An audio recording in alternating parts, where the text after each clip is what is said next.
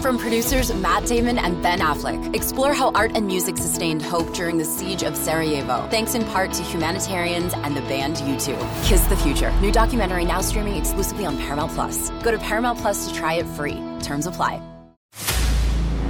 Welcome to Composite Two Star Recruits, a USC recruiting podcast with a couple of one star hosts, Chris 10K Trevino and Gerard Hurricane Martinez. Part of the USCFootball.com podcast family, the Cilantro Boys talk about everything from commitment breakdowns, game analysis, old recruiting stories, and, of course, some unsubstantiated rumors. And now, here are your hosts, 18K and Gerald. Welcome to Composite Two Star Recruits Live Edition. I I don't have any confirmation that we are actually live, so I might just be talking to myself and Gerard and Ryan, our producers here. Um, thank you so much for joining us for another live episode. This might be our fourth one, third one. I'm not sure, but it's up there. Uh, people were demanding it. Gerard, aka Hurricane. I forgot to introduce you, but Gerard Martinez right next to me. This is the first time we've done it side by side. He's usually looking.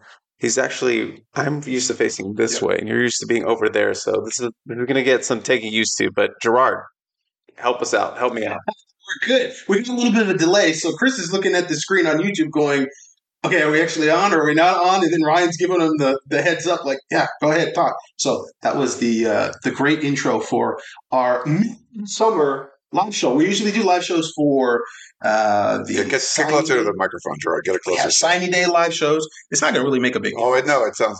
Yeah, there you go. doesn't sound different in my ear. So we're on location here, uh, Casa del Cilantro. I think is, is is what we're calling it, out in the middle of the. Cilantro takeover. and uh, the middle of the desert in summer. Ryan has dragged us out here to do a site summit, a USCFootball.com staff summit, which does not include the whole staff, just us three. Uh, and uh, so we were talking shop and uh, decided to kill two birds with one stone and do a live recruiting podcast for you. And so this is it. We're on location. It's a little rough. We've never done it like this before. And so hopefully the audio, video issues will all be taken care of. And more than anything, we give you guys the information that you are looking for. Yeah, and uh, I'm glad you guys could come out here to the desert. Um, and thanks everyone for tuning in. I won't be a big part of the show. I know you guys want to just hear the cilantro boys. Uh, but I just want to let you know we had a little lunch here before, and I'm going to put this up on the screen if you're watching live on YouTube. If you're listening on uh, any of the podcast platforms, that's great. But we are doing this live on YouTube. You can watch the replay. Chris has a real girlfriend. I want to show. It's, it's okay. Oh. It's, got to pull the trigger, Chris. He's is okay as he's doing I it. didn't do it yet. It's, it's not done. Okay, here it is. well, no. We had lunch. Uh, Bubba's Bones and Brews, I think, over here in Cathedral City. Uh, check it out. We had a good time, and uh, she's off going shopping and everything now. But yes, for those people that thought it was a mystery or a, just a, a not true, he, it's true. His girlfriend exists. Well, well, now it's just going to turn into that's a paid actress that I hired to Right, come right. out here with me. So yeah, there's there's a real person. So yes, shout out to my girlfriend who's off shopping right now. But yeah, I did I didn't know that photo was going to go up, but here we are. Uh, uh, it's out there. Uh, so now all the people in chat can uh, stop saying uh, real girlfriend with quotation marks. You can just say real. Did better when we could say very real girlfriend. Very. No, Yeah. it's a real thing. I also didn't know that's what we're going to be opening with on. That's the That's cold open for the show. Is that my uh, very real girlfriend came out here for this site summit? So Ryan said he's going to produce this show, but derailing it. but I'm going to uh, I'm going to make this p- podcast break him because if you are a fan of this podcast, you know we go long. And our live shows also go really long. So I'm going to see how long it takes for Ryan to tap out and just walk away, go make a margarita, go sit by the pool. Blender in the background, or maybe Yeah. a sliding door open and Yeah. a splashing of the pool. We know where Ryan is. Um, I will be probably checking out. I'm going to probably go to the pool. I'm going to definitely have a beer or margarita or something. What I'm going to do is I'm going to put myself off the screen if you guys are watching on YouTube and you guys can watch uh, Gerard and Chris. I will be monitoring the chat and I can put your comments and stuff up on the screen. We already have a, can you do a cha-ching there, Chris? Uh, Uh, yeah. Well, that is on the peristyle one, yeah. It's uh, there. I think I hope that came through. I hope you can hear that. Let us know if you can hear those uh, sound effects. Yeah, I'm gonna do it again. Uh, he says cheer towards Chris's girlfriend's shopping spree. So thanks to Giovanni. Giovanni, shout out my my guy. We talk all the time on DM, and he's he's a Peristyle member. So shout out uh, for the first dono. Uh, again, we uh, really appreciate donations. The show this show has turned into like a donation show for whatever reason. I don't know why. Uh, we poor. we it's because we look poor. We do not uh, solicit the donations, but we very much appreciate it. We're humbled and overwhelmed by them uh, because they stack up every show we do. So thank you for the donation. And the rule is, if you donate and ask a question, we will ask it or we will answer it on the show, Well, assuming it to you. ass- assuming it is you know appropriate to be asked on the Yeah. show.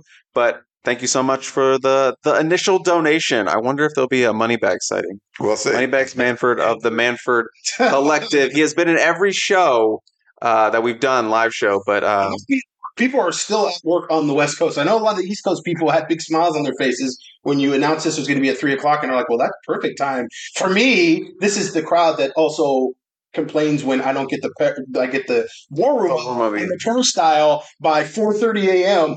Pacific time. they're waiting. They were like, They're waiting. It's, it's six a.m. Why don't you have the war room up yet? Yeah. Uh, yes. All right. Well, I'm going to hand it over to you guys. I will keep monitoring the chat, uh, but they're they'll just you got the cilantro boys on the screen, and uh, you guys enjoy. So take it away, Chris. What are we talking about this week? It's going to be a big show. We have a lot to talk about. We're just coming off one of the biggest recruiting weekends of USC football history. Right. We are coming off the golden hour, and if you remember, if you if you remember, the golden hour last year was obviously, as Gerard mentioned, the biggest USC recruiting weekend there ever was. And then they decided to do it again and do it bigger, and they did a little bit more, set the bar really high last year, and then just push it a little bit further in 2023. So we're going to get into that. And USC also got two commitments off that, two public commitments is what I should say, two public commitments off the golden hour. So we're going to lead with that in our cold open and recap the golden hour, recap what's going on for visitors this weekend for you know the final weekend of June. And there's some other stuff going on. We have Elite 11 recap. Uh, OT7 was in this weekend. Uh, we are we are going to talk about Taylor Tatum. I know everyone is uh, frantic about that and the the latest that's happened because a lot has happened over the last week. So we're definitely going to get into that. We have a whole bunch of listener questions, and we do have a voicemail from Eddie. I'm told that has been loaded up. So Eddie, uh, he he's very happy that we'll be finally hearing his voice on this podcast once again. But before we get into all that, obviously, I just need to do a quick shout out to the official sponsor of the Composite Two Star Recruits. You know her, you love her. That's Meredith Schlosser, the number one real estate agent in Los Angeles with over $600 million in sales. Talk about Lincoln Riley closing. Meredith Schlosser closes as well. You can learn more about her and her full service team at www.meredithschlosser.com. That is S C H L O S S E R. And check out her business Instagram at Meredith Real Estate to see all the postings, the listings, all the deals she has going on. And that's at Meredith Real Estate on Instagram. Give her a follow. So, Gerard, now that we're through all that, are you ready to get to our cold open, which traditionally is always going to be a commitment? traditionally. It's the most important thing to talk about. It's not necessarily rocket science. I mean, the most important thing to talk about is USC's latest commitments, and this summer has been a big summer for them thus far. Remember, starting the month of June, number 57 in the nation, ranked nationally, and this past weekend, they broke into the top 10, Chris. They are officially at the number 10 spot with 12 commitments now in the fold. Do you want to go by the latest or do you want to go in order that they happen? Uh, let's go by the latest. The latest, obviously, the latest one that just happened is Jason Zandamela. You might not be familiar with him. You might be familiar with him, but he's an interior offensive lineman from Clearwater Academy International in Clearwater, Florida. Six foot three, 285 pounds, a consensus four star recruit. I know USC fans love to hear that, especially when it is about an offensive line prospect, number 62 overall prospect in the 24 7 sports rankings, number two interior offensive lineman, number 112 in the 24 7 sports composite, number six interior offensive lineman by the composite rankings. And this is a big one because USC was looking for a center prospect, and that is exactly what Jason Zandamela is. It was down to him and Devin Brooks. Those were kind of the top two on the board for Josh Henson. And then lo and behold, Devin Brooks scheduled to come for an official visit. Boom, he pops for Oregon. So that left Jason on the board as the number one guy for Josh Henson. And if you know, Josh Henson is a uh, center whisperer. That is his expertise. That is the what he is known for. In developing. Yep, he is a center whisperer. That is what he's known for. He is known for developing centers. Did it so with Brett Neilon. Did so in, with Justin Dedich, and is going to do so with Justin Dedich.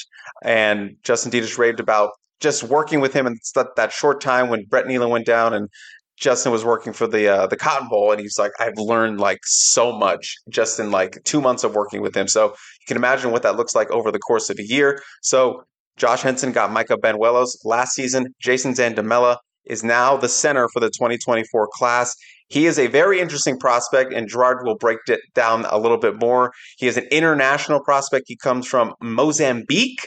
So he is actually the second international prospect in USC's class along with Manasseh Etite, who comes from the Republic of Congo. So, two prospects from the continent of Africa are in this class for USC. So, very unique.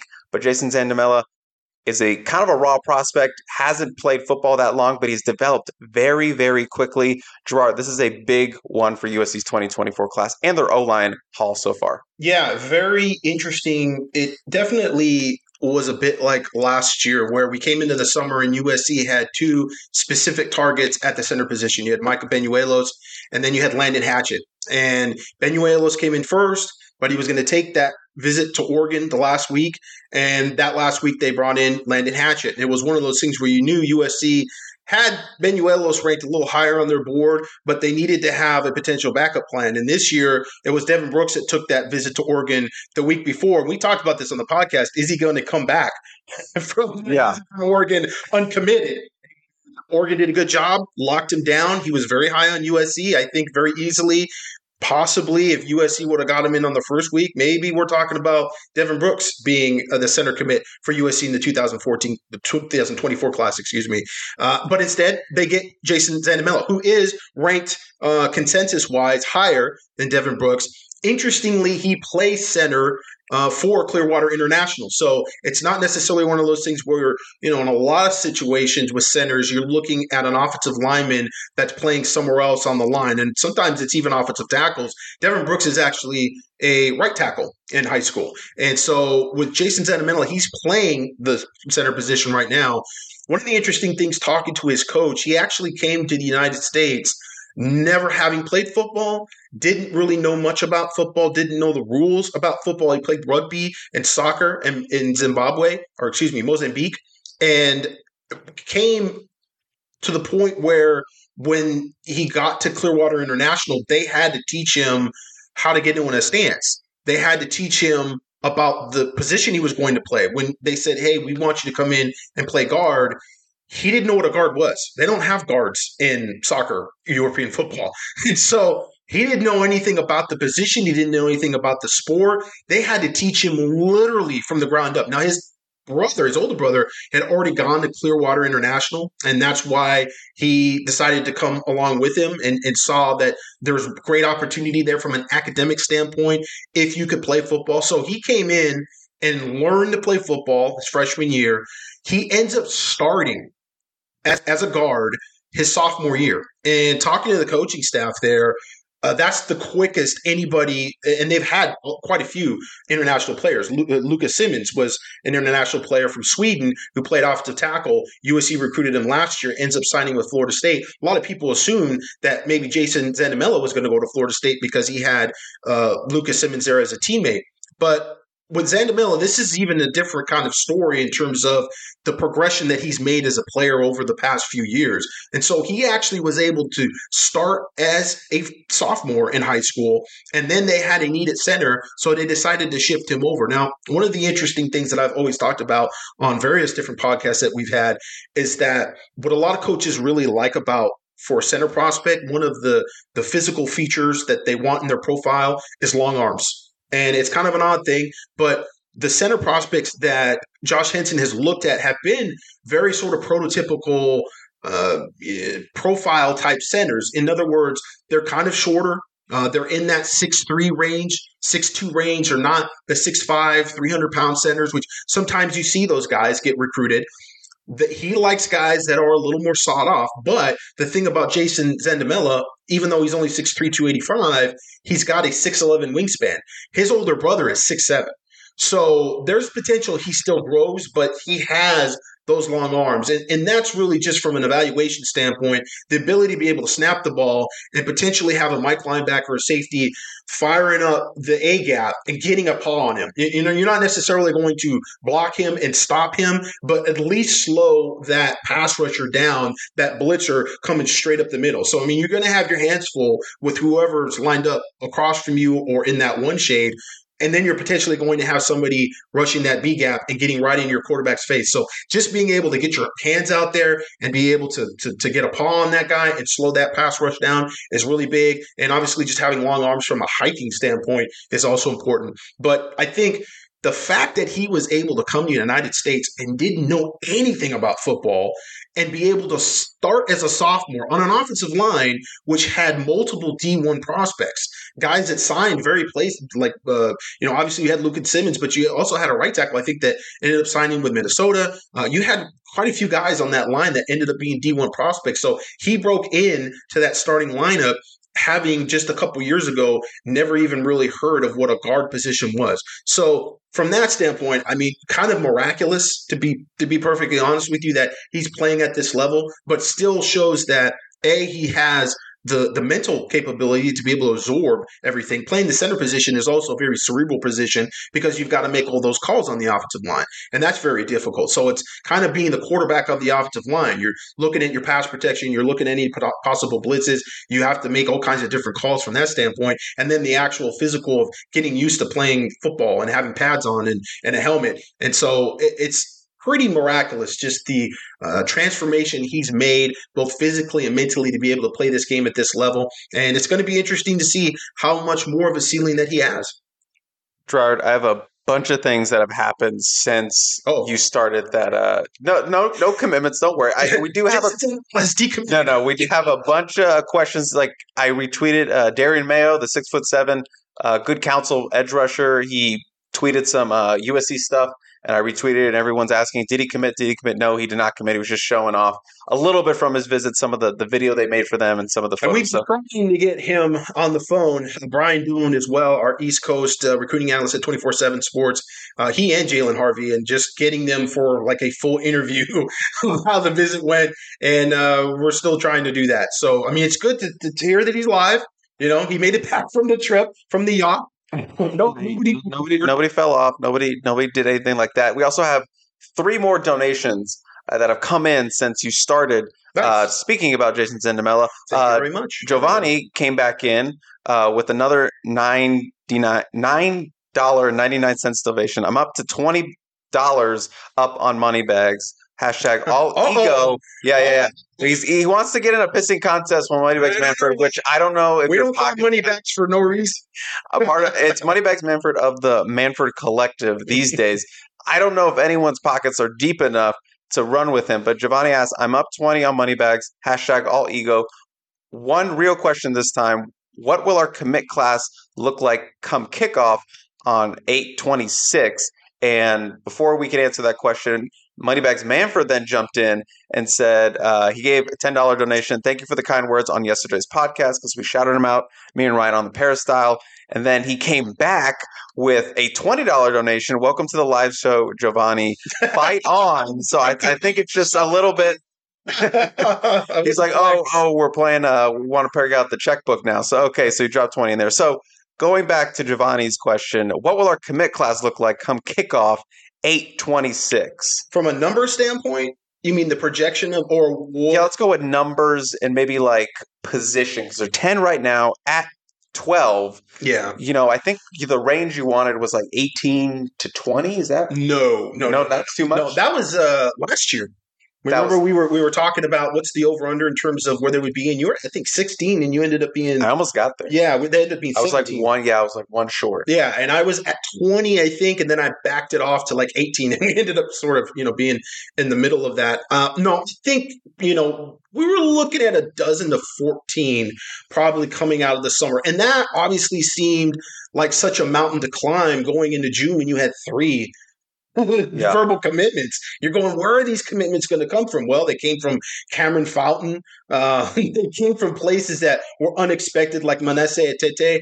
And so, yeah, they have gotten to the point where, yeah, you're looking at probably, you know, 14, 15 guys. Um, I think they've really been aggressive in trying to get this offensive line class sorted out. I mean, they have made uh, some rocket ship decisions that, you know, maybe there's some guys that would be lingering around in September and what have you. And they said, you know what?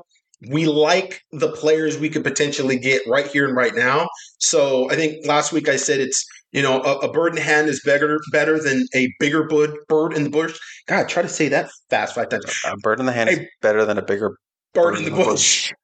Yeah, that's the saying you were trying to figure out three weeks ago. try, trying to to figure out a way like to, to, to, make that sound a little better. But nevertheless, like that's sort of what they've looked at as, as offensive line class. They've looked at the guys that they they like now. They're bringing in during the summer. If they can get all the commits during the summer, then they'll go with that group. They're not going to wait around for anybody to kind of linger into Dece- maybe September, maybe the season. Um, I think they could have probably pushed and still gotten some commitments from some offensive linemen later, but they have definitely said, you know what, we have a good feeling about the potential, you know, four or five guys we're going to get now. Let's just go push for it. So I, I think from that standpoint, you're going to see the offensive line class done. I think you're going to see probably the receiver class done as well. Um, they're really looking to take three. I'm sure we'll get into this as we start to break down the visitors because you had all those wide receivers on campus last weekend uh, for USC, the the sort of A group that they want to have. Um, but I think that's going to get done for sure.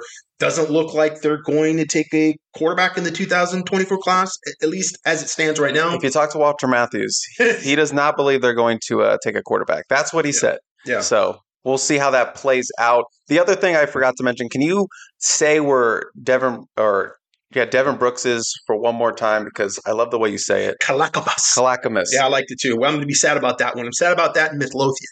Midlothian. I don't have my great mic that Ryan bought me, this great little uh, Logitech mic, which gives me the ability to ASMR. But um, yeah, Midlothian was was just, I thought that was awesome. I thought that sounded so great with Troy. It just, you know, kind of went along. So Clackamas and Midlothian are off the table Off the table as it stands. as it stands. Yes. But yeah, I mean, you're you're you're looking at a lot of these positions getting sewn up now. Defensive line, that's going to go into the fall, right? You're not even going to have Jericho Johnson on campus for an official visit until the fall. Uh, he does sort of have USC penciled in, and he likes USC a lot. I think USC is in a very good position with him. I haven't spoken to him since the end of or beginning of the summer, uh, but going into the summer, asking him just about you know his official visits and whether he was going to take one to USC uh, during the summer. He was no, uh, I'm I'm I'm going to take one during the season try to catch a game, see what the defense looks like. But very, very complimentary of USC. Raved about his unofficial visit uh, during uh, the spring, where he was down here, and he just uh, he sounded like he was ready to, to suit up for USC right then and there. So um, he's a guy that you're going to have to kind of look at and, and continue to to recruit and we'll continue to kind of cover his recruitment as you go into the fall. Um, I think Aiden Breland's going to make a decision here before the start of the season, but I don't think that decision is necessarily going to shut down his recruitment completely. The five star out of Mater Dei. Um, I think you know defensive line. There's going to still be some other players out there, and obviously for USC, the transfer portal has been very good to them on the defensive line. And as I've said before, that position caters itself to the transfer portal. I mean, you can plug and play guys so easily from the defensive line. There's not a lot that you need to know schematically to be able to play defensive line play immediately. So if you've got a guy that just physically can come in and get upfield, um, he's going to be able to play. And so, uh, you know, that's a position that I know that's going to be tempting to, to go into the transfer portal. The only thing is you never know if you're going to have high quality players in the portal. You know, that's always sort of a little bit of a, a guessing game. Absolutely. Uh, a couple things from the chat. Uh, Anthony uh, is his birthday, so he was asked for a birthday shout out. Happy so birthday, Anthony. when uh, producer Ryan comes back, maybe we can throw that up on the big Oh, screen, the we have banner. for, ba- uh, We for birthdays. Yeah, too. I'm not working the board today like I've done usually, so that's uh producer Ryan today. So He's already up and walking around. He's already over it. he's writing messages on things. I don't know what he's doing. He's going to be coming, checking in and out, in and out, in and out. But yes, Jason Zandamela, we're bringing it back to the offensive line. I feel like uh, Justin Dedich and Brett Neilon were both guys who played center position in high school. Like they were their centers for their team, even though I know Justin Dedich at one point played all five positions in one single high school game. But I believe those were two guys who did play uh, strictly or mainly center in their senior years at least. remember if Brett did. I can't remember about Brett. I know Justin did for sure, which again it was and is kind of rare. A, a lot of guys are converted to that position. I think the joke going around Clearwater International because Jason Zandamela's brother, six seven, is uh, you know he's either going to be the tallest center in college football or he's going to be the shortest offensive tackle in college football because he has the athleticism And the arms. yeah, the, the long arms, but the thing that you watch on film, which stood out to me immediately about him, is the pin and pull that they kind of showcase in his film, which is pulling from the center position. You don't see that a whole lot. That's you takes a lot of quickness to be able to snap that ball, get out of your stance, and get moving across the offensive line to be able to block, whether you're going over to the C gap or you're actually kicking it all the way out to the hash mark. So, you know, that shows his quickness, that shows his flexibility, his uh his fluidity and his hips to be able to to kind of get out of that stance and get going. Um so yeah, he's uh, a guy that at least he has that feel for the center position. And while he's still raw and he still has a lot of football ahead of him, he's already getting into it. And I think the coaches at Clearwater International did him a real solid in doing that, you know, in terms of his ultimate position down the line, uh, where you would have a guy like Devin Brooks, which, you know, is playing right tackle and does a great job. I mean, he's got great film. And like I said, I don't think there's a big gap between Devin Brooks and Jason Zandamela, but you do have one playing right tackle high school level, and you do have one already playing center. So there would be a little more of a transition from Devin Brooks, at least from that standpoint. Obviously, not from the standpoint of never having seen or really played football by the time you got into high school. And now with uh, Zandamela in the fold, that gives USC three commitments for Josh Henson and this O line class. That is him, Jason Zandamela, Manasseh Etite uh, out of uh, Sacramento, S- uh, Modesto, Modesto. So Central Catholic High And then Hayden Tre- Treader, Treater. We still haven't gotten like a firm You know, confirmation. really- we yeah, that's our our bad. But six foot six, three hundred and uh, twenty pounds, plays uh, interior for his high school team. So maybe an interior, maybe a a, a right guard or right tackle, excuse me, at the next level. Kind of an Andrew Voorhees kind of vibe. So definitely building up the interior for USC's uh, second wave under Josh Henson, but a really good athletic group with some guys that you know are a little bit raw with uh, Tite and Zandamela, guys you will have to you know work with, but a lot of like really good physical attributes, which is what you want in your O line selections. You want guys that you can project well, you know, that can put on more weight. That you have, you look at the measurables, long arms, uh, long legs, stuff like that. That you want to be able to okay, get them in a get them in a college weight room, get them on a nutrition program, and then we can develop them. So really good looking class right now. Two consensus four stars, which is I feel like the most they've had since like I don't know 2017. Yeah, consensus, yes. Yeah, so it's been a while since they've gotten some guys like that rolling in, and they broke that drought with uh, uh, Elijah Paige last season. So now it looks like it's going to, you know, become the standard where they're getting high end blue chip kind of offensive linemen, and then some guys you can kind of build up like a Hayden Treader, uh, Tobias Raymond, those those guys that are really good uh, body and frames that you can just develop and put weight on them and and see what they turn into down the line. But you want to get those blue chips in there. You want to get guys who are high fo- four stars out of uh out of high school. And Zandamela, I will say, going back when I was looking at his offer story, he's actually risen in the in the rankings quite a bit. He was n- near down the bottom, like 180, 150, and now he's top 100 at 62 for our ranking. So That he is a prospect. To Lucas Simmons was Yeah, kind of like that. yeah. He, he started out low. I mean, these are international kids, so they are raw and they have not played a whole lot of football. And in Jason Zandamela's case no football at all before he came to the United States. And so um, this whole journey for him has been very academic driven. And I think his commitment to USC had a lot to do with it. His father is still back in Mozambique. And you know, this is all about son, give yourself an opportunity for life later on. This is not a four year decision, it's a 40 year decision. And his case is very much true. You know, he wants to have that opportunity uh, in this country uh, to have a, a great job and a great career. And so you have to understand that these are not people, these are not a family that have watched football and look at football as this uh, this vehicle to become a multimillionaire like maybe American kids have.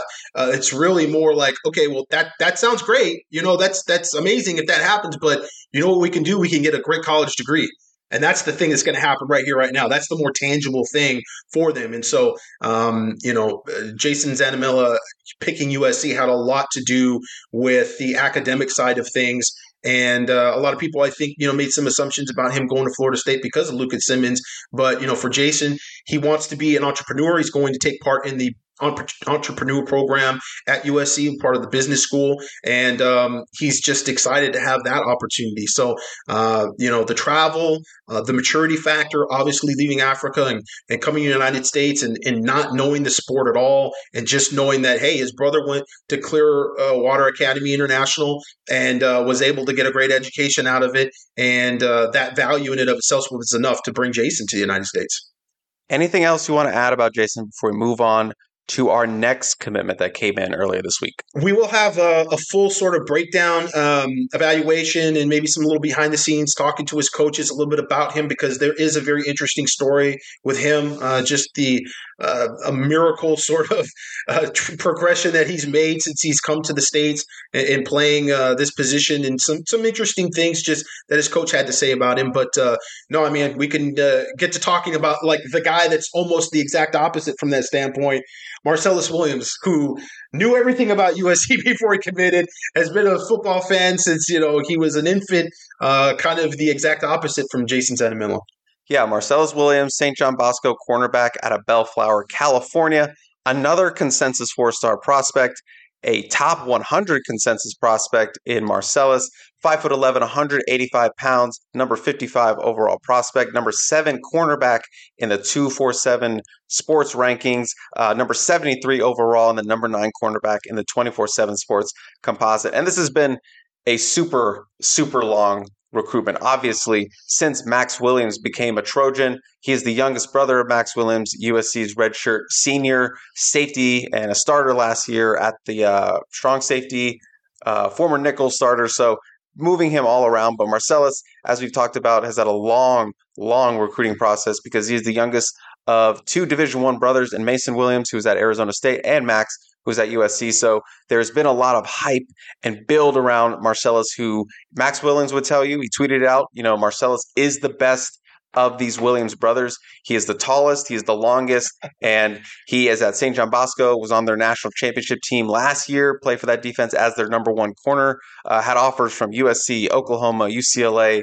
Alabama, Arizona, Michigan. So 30 plus offers for this kid was going around the country taking a bunch of visits. You know, we felt Ohio State was a contender really early. And then it kind of whittled down to USC, Oklahoma, and then US, UCLA, excuse me. The only three official visits that he took uh, during the summer process, UCLA being first, then Oklahoma, and then he finished out with USC on this golden hour trip.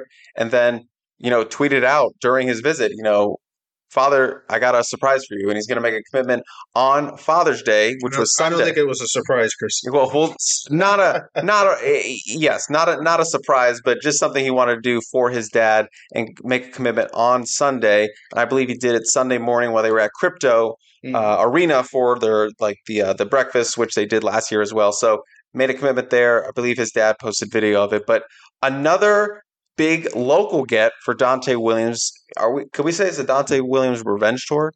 A little bit, you know, a little bit. So him, excuse me, him and Dakota Fields, the two of the top three uh, cornerback prospects in California. Zabien Brown being the other one. So maybe there's an outside ch- chance that Donte gets all three of those guys the top three local cornerbacks. But a very good one-two combo right now with Marcelles. You know, it's 5'11", 185, and then Dakota, who's six foot you know, 185 pounds as well. So a nice variety that Donte Williams has added for this class. Yeah, certainly very different body types, uh, different players at cornerback when you're talking about Dakota and Marcelles. Uh, but we were wrong, Chris. We we have to we have to say this out front.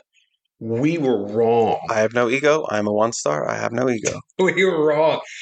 According to Marcelles Williams was a Trojan at birth. There was no way anyone was ever going to convince him to go other to a, to another school. Uh, Chris and I both felt like that wasn't the case. That you know there was some some stretches during his recruitment where he was frustrated with the defense and perhaps the player development, and that he could go somewhere else. Does that include Clay Helton?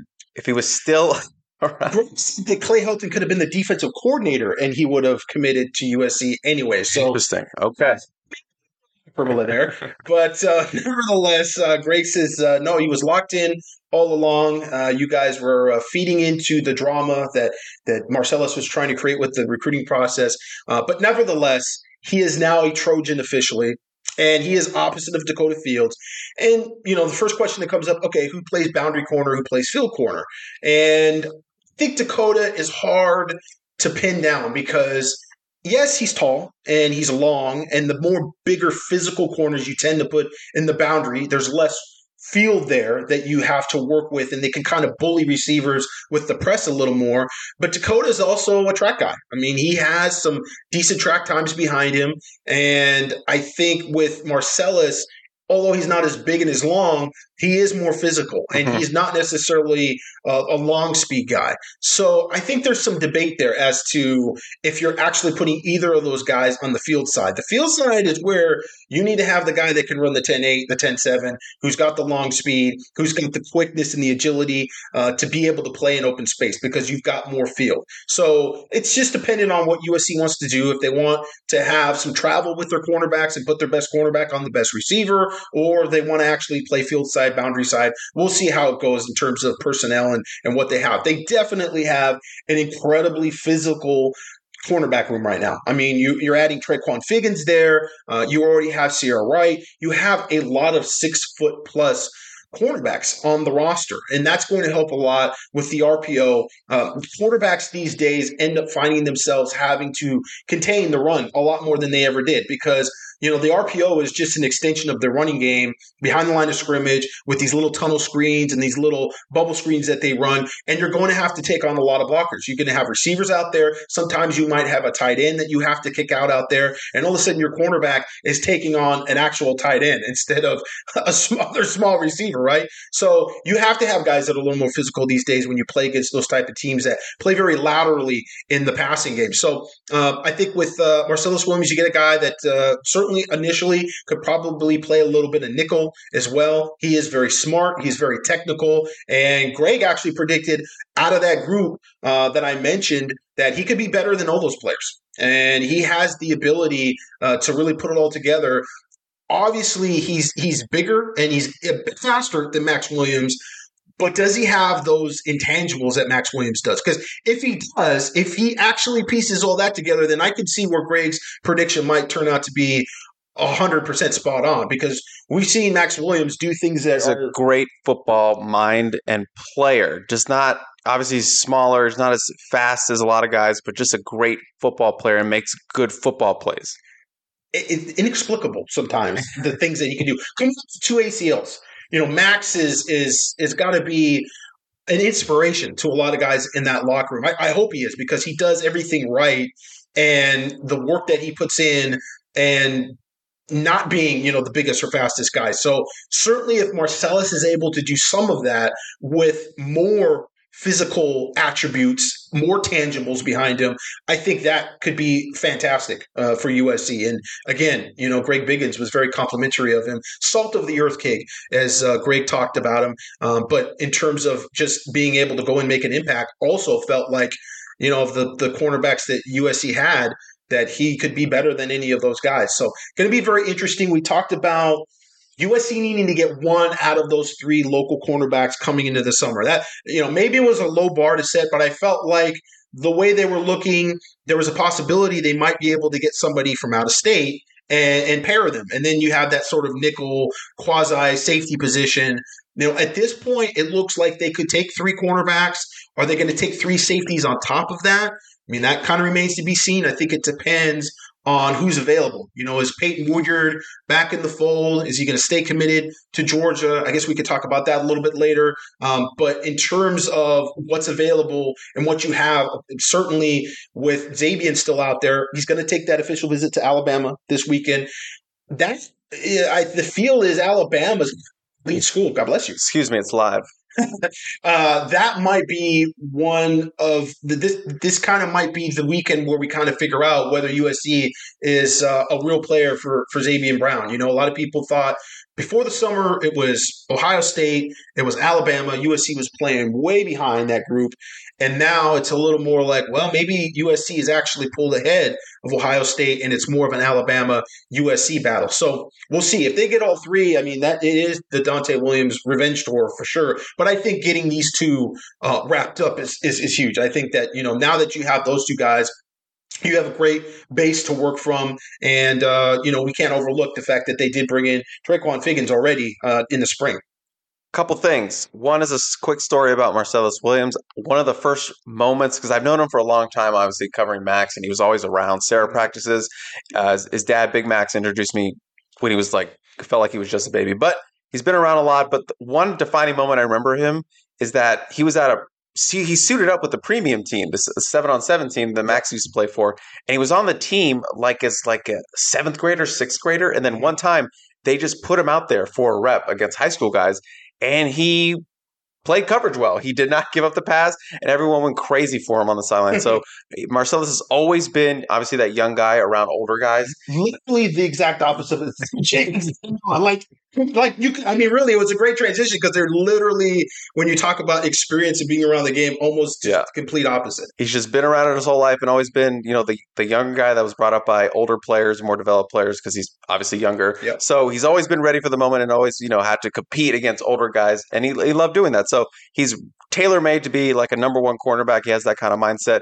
Uh, number two we have over 400 people uh, tuned in live at like a 3 p.m on a wednesday. Uh, can i just get your reaction to that Wow, how many people? Over 400. Cool. Awesome. Thank you guys for leaving them. for those who have decided to, uh, to or avoiding work, avoiding work, watching a, a, YouTube video uh, for four hours during work probably not going to keep you employed.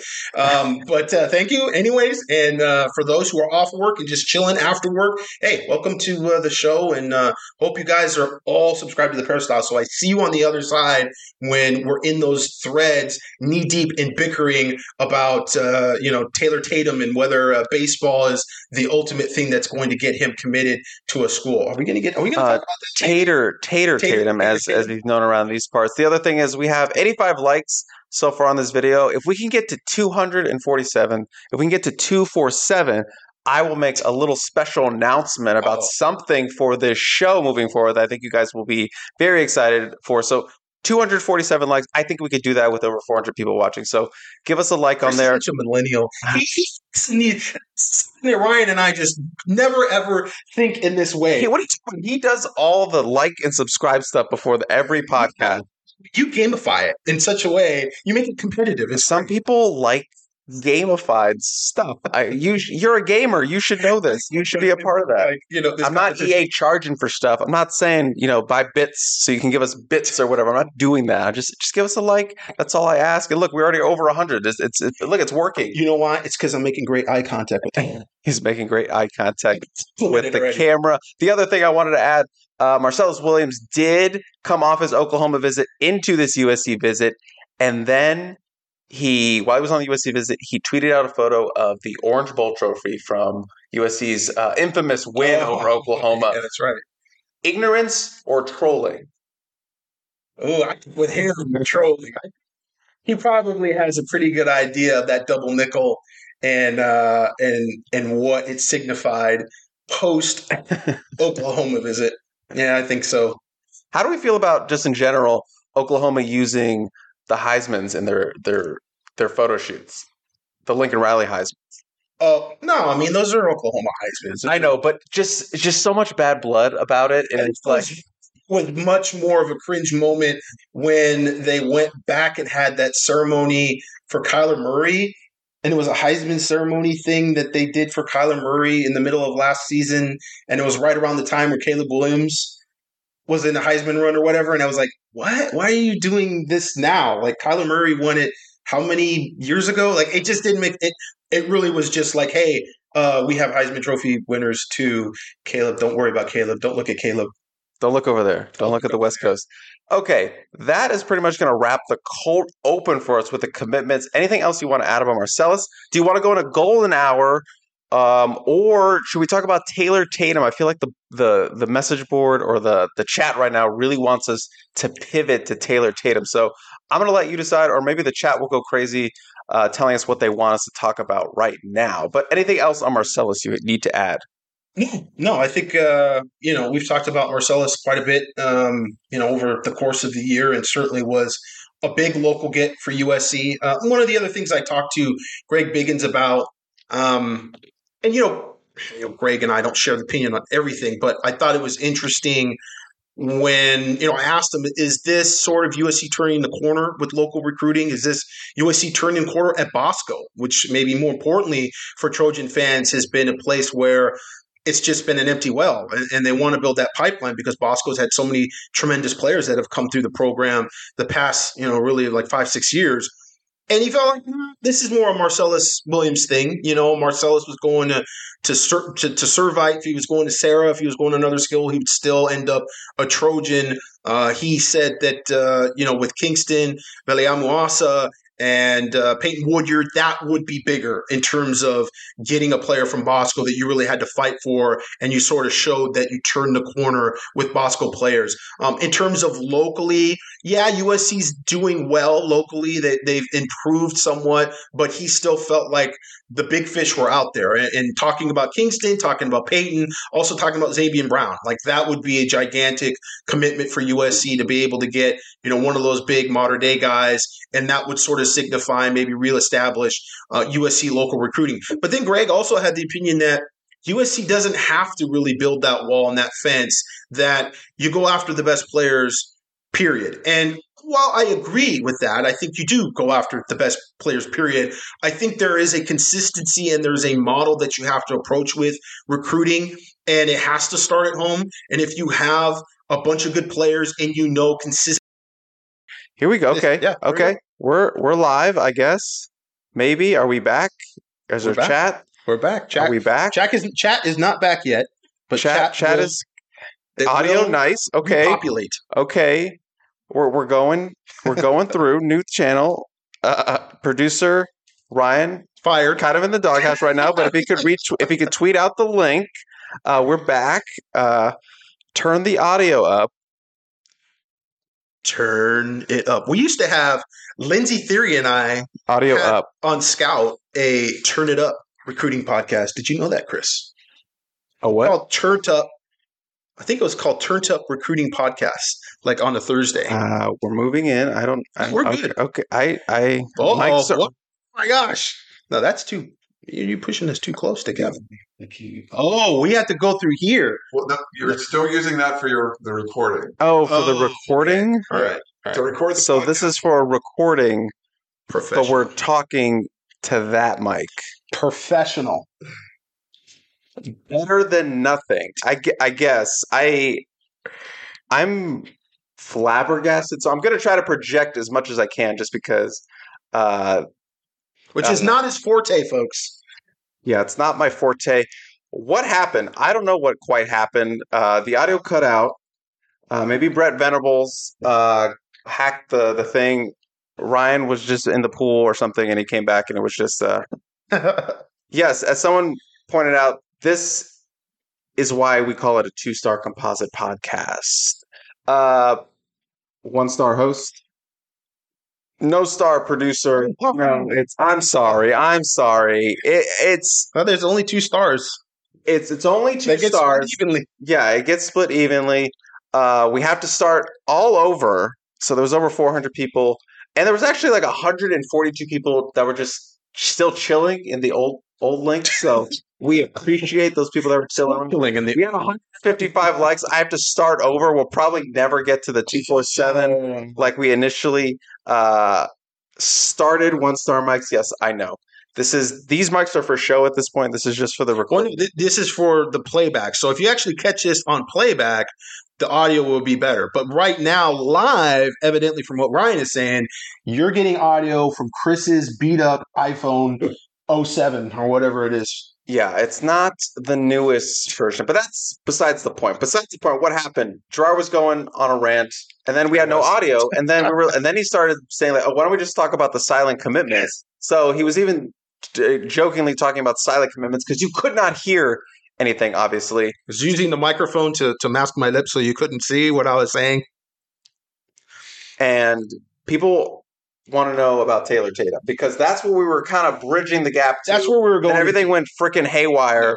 Uh, so things have kind of gone haywire for USC with that recruitment, it seems. So that's a nice transition of everything breaking down there. So what we know, you know, USC and Taylor Tatum, Way to fan the flame. Taylor.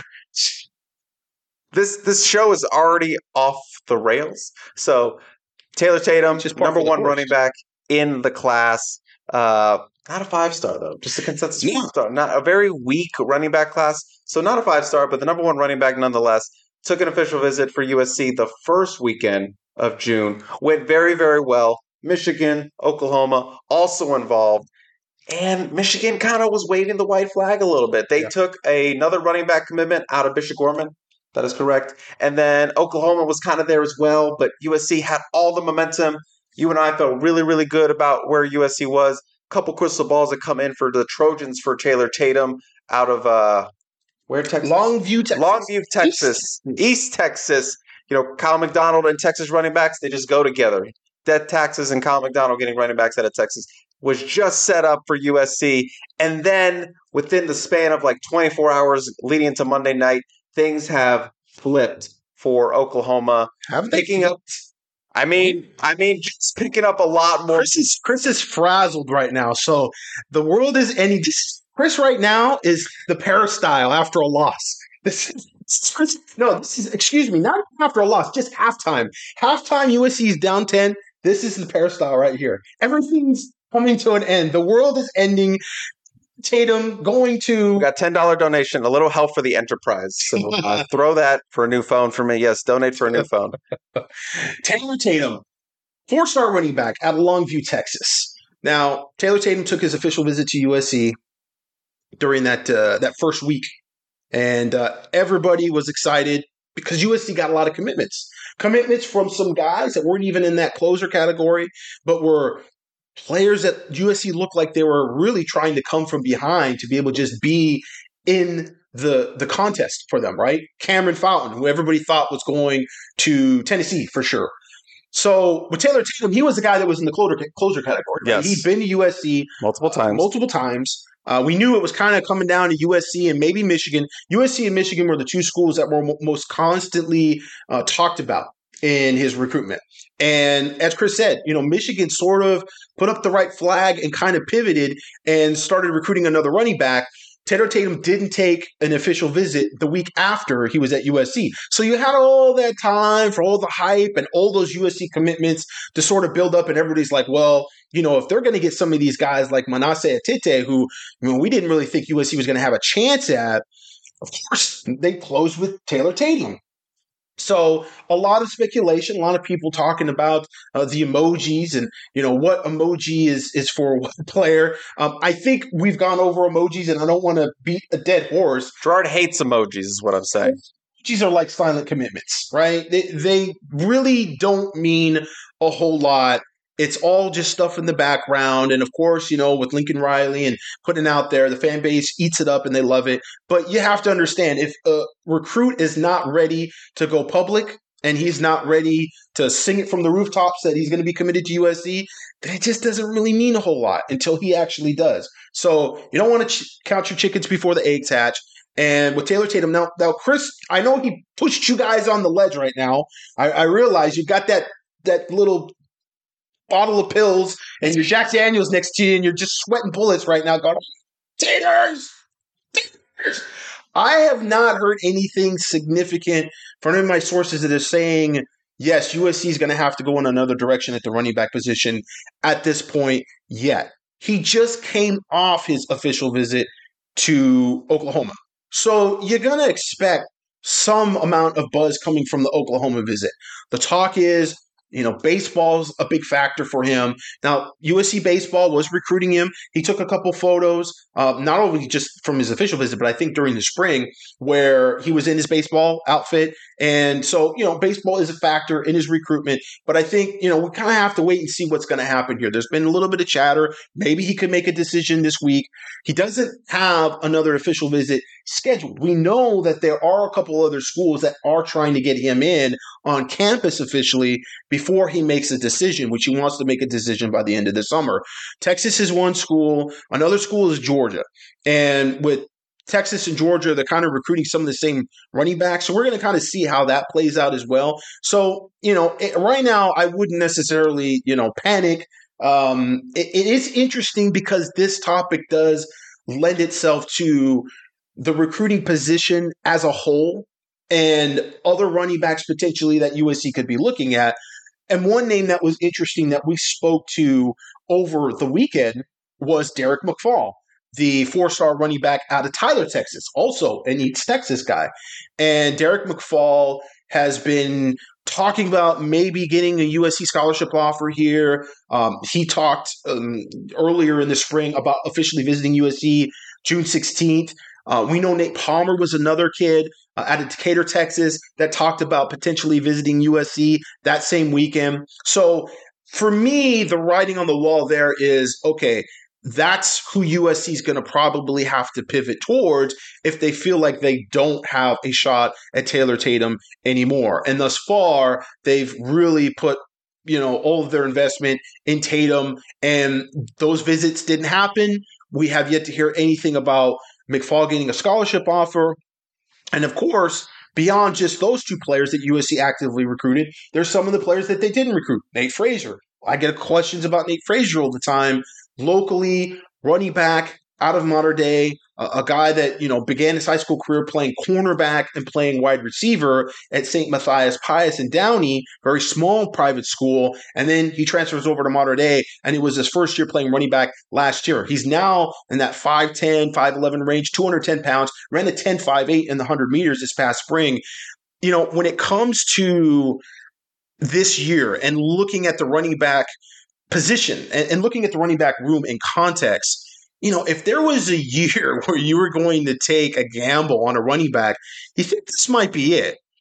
I mean, maybe USC doesn't feel comfortable with Nate Frazier as a running back, how those tools that he has, which, by the way, are much more impressive than some of these other running backs that are ranked ahead of him. But ultimately, how, how, good of a football player is he? Do those tools translate to the football field?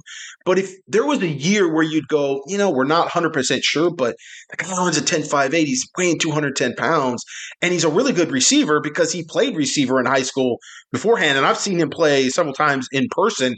He's a very good receiver on top of all that maybe you know the vision and, and, that kind of stuff you know he still has to kind of get that but if you're going to take a gamble on a guy, wouldn't this be the year, the cycle? Maybe you know you got two really good running backs in 2023. You got Quinten Joyner and you got Marion Peterson.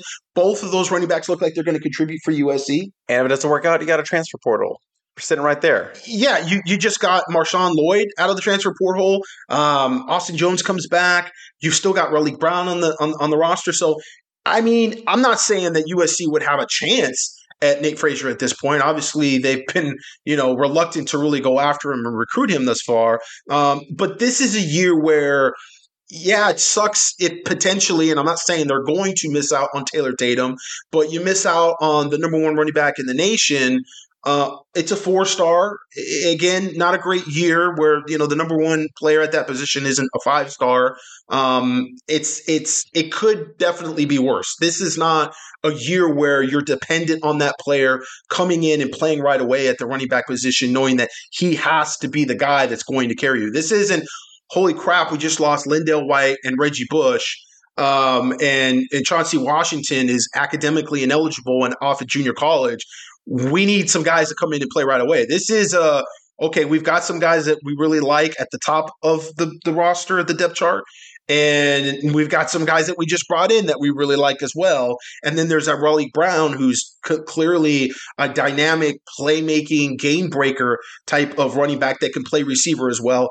I, I think it's a year where, you know, you don't have to worry too, too much. You don't want to miss You'd love to get Taylor Tatum. You'd love to just pile up those running backs like Alabama does because I think to play in the Big Ten and to play at that championship level, you do have to have some depth at the running back position. And they're getting guys that are physical and can break tackles. And that's why Taylor Tatum's ranked number one in the nation. But again, I think you also have to pair that with, okay, but let's look at the bigger picture at running back right now. So USC, as you see it, has not waved a white flag for No. Tatum. If we see an offer to one Derek McFall Then you can get on the ledge. or a rescheduled Christian Clark official visit, Yeah, another. Yeah, that was kind of another. Seemed like might be a June twenty third visit, Yeah. which we should probably talk about uh, that weekend, which is uh, kind of fallen apart and disintegrated like a. Thanos snap. deja vu. You know, Yeah. Yeah. we as we've mentioned i believe we've mentioned it maybe we haven't done it on air but like the june 23rd kind of felt like is it mean to say kind of the the, The backup plan? the backup weekend? It's just like the catch-all weekend like hey let's bring them in we have time we have the space. We're not renting a yacht for june 23rd is what i'm saying as mean as that sounds. We're not renting a yacht for june 23rd That's how it was last year. You had uh, guys like Isaiah Chisholm, who I really liked. You know, out of Chaminade, and he actually showed up for the passing tournament that they had that last weekend last year. And he was supposed to come in for a midweek official visit, and then just took an unofficial visit. And why was that? Because USC was very confident with Tackett Curtis. So that whole week.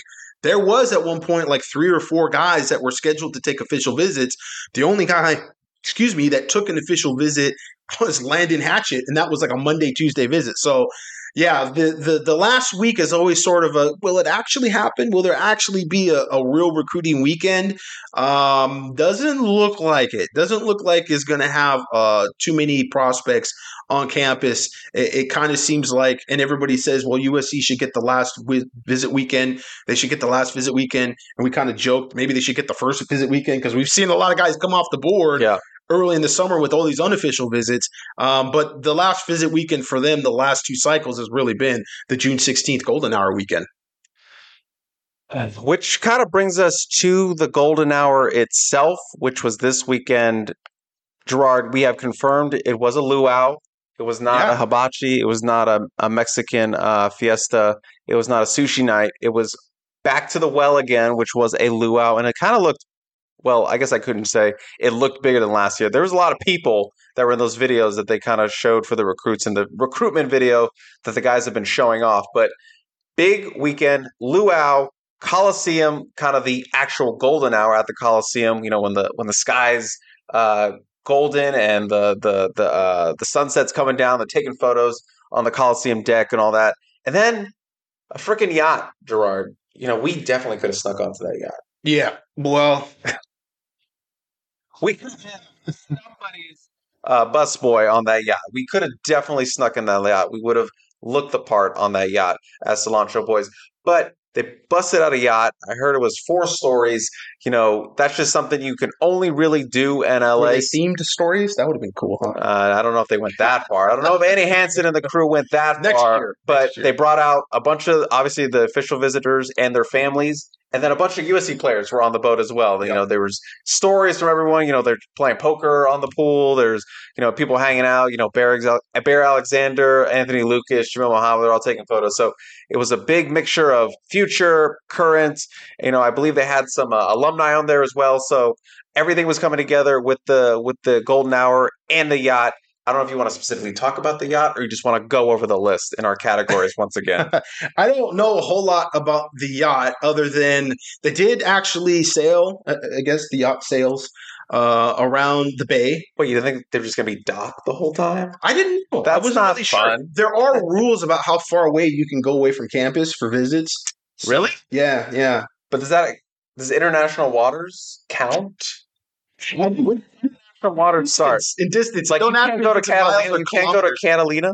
Is that too far? I think so. What does the N- NCAA draw the line? Yeah, I think it's because, like, you know, if you're going to an official visit and it's Nebraska, right, and it's Lincoln, Nebraska, they could just take you to Chicago and say, "Hey, you look how close you are to Chicago and how great Chicago is." It's like, I didn't even think of that. I didn't even think of there's a, a certain miles yeah, there is, radius that you can actually stay around your campus. I didn't even think of that, but that makes sense, I guess. But which I is think international water should not count in which, this. which is a big for USC because I mean everybody knows there's you know within 20 minutes you can get to anywhere in LA. ha ha.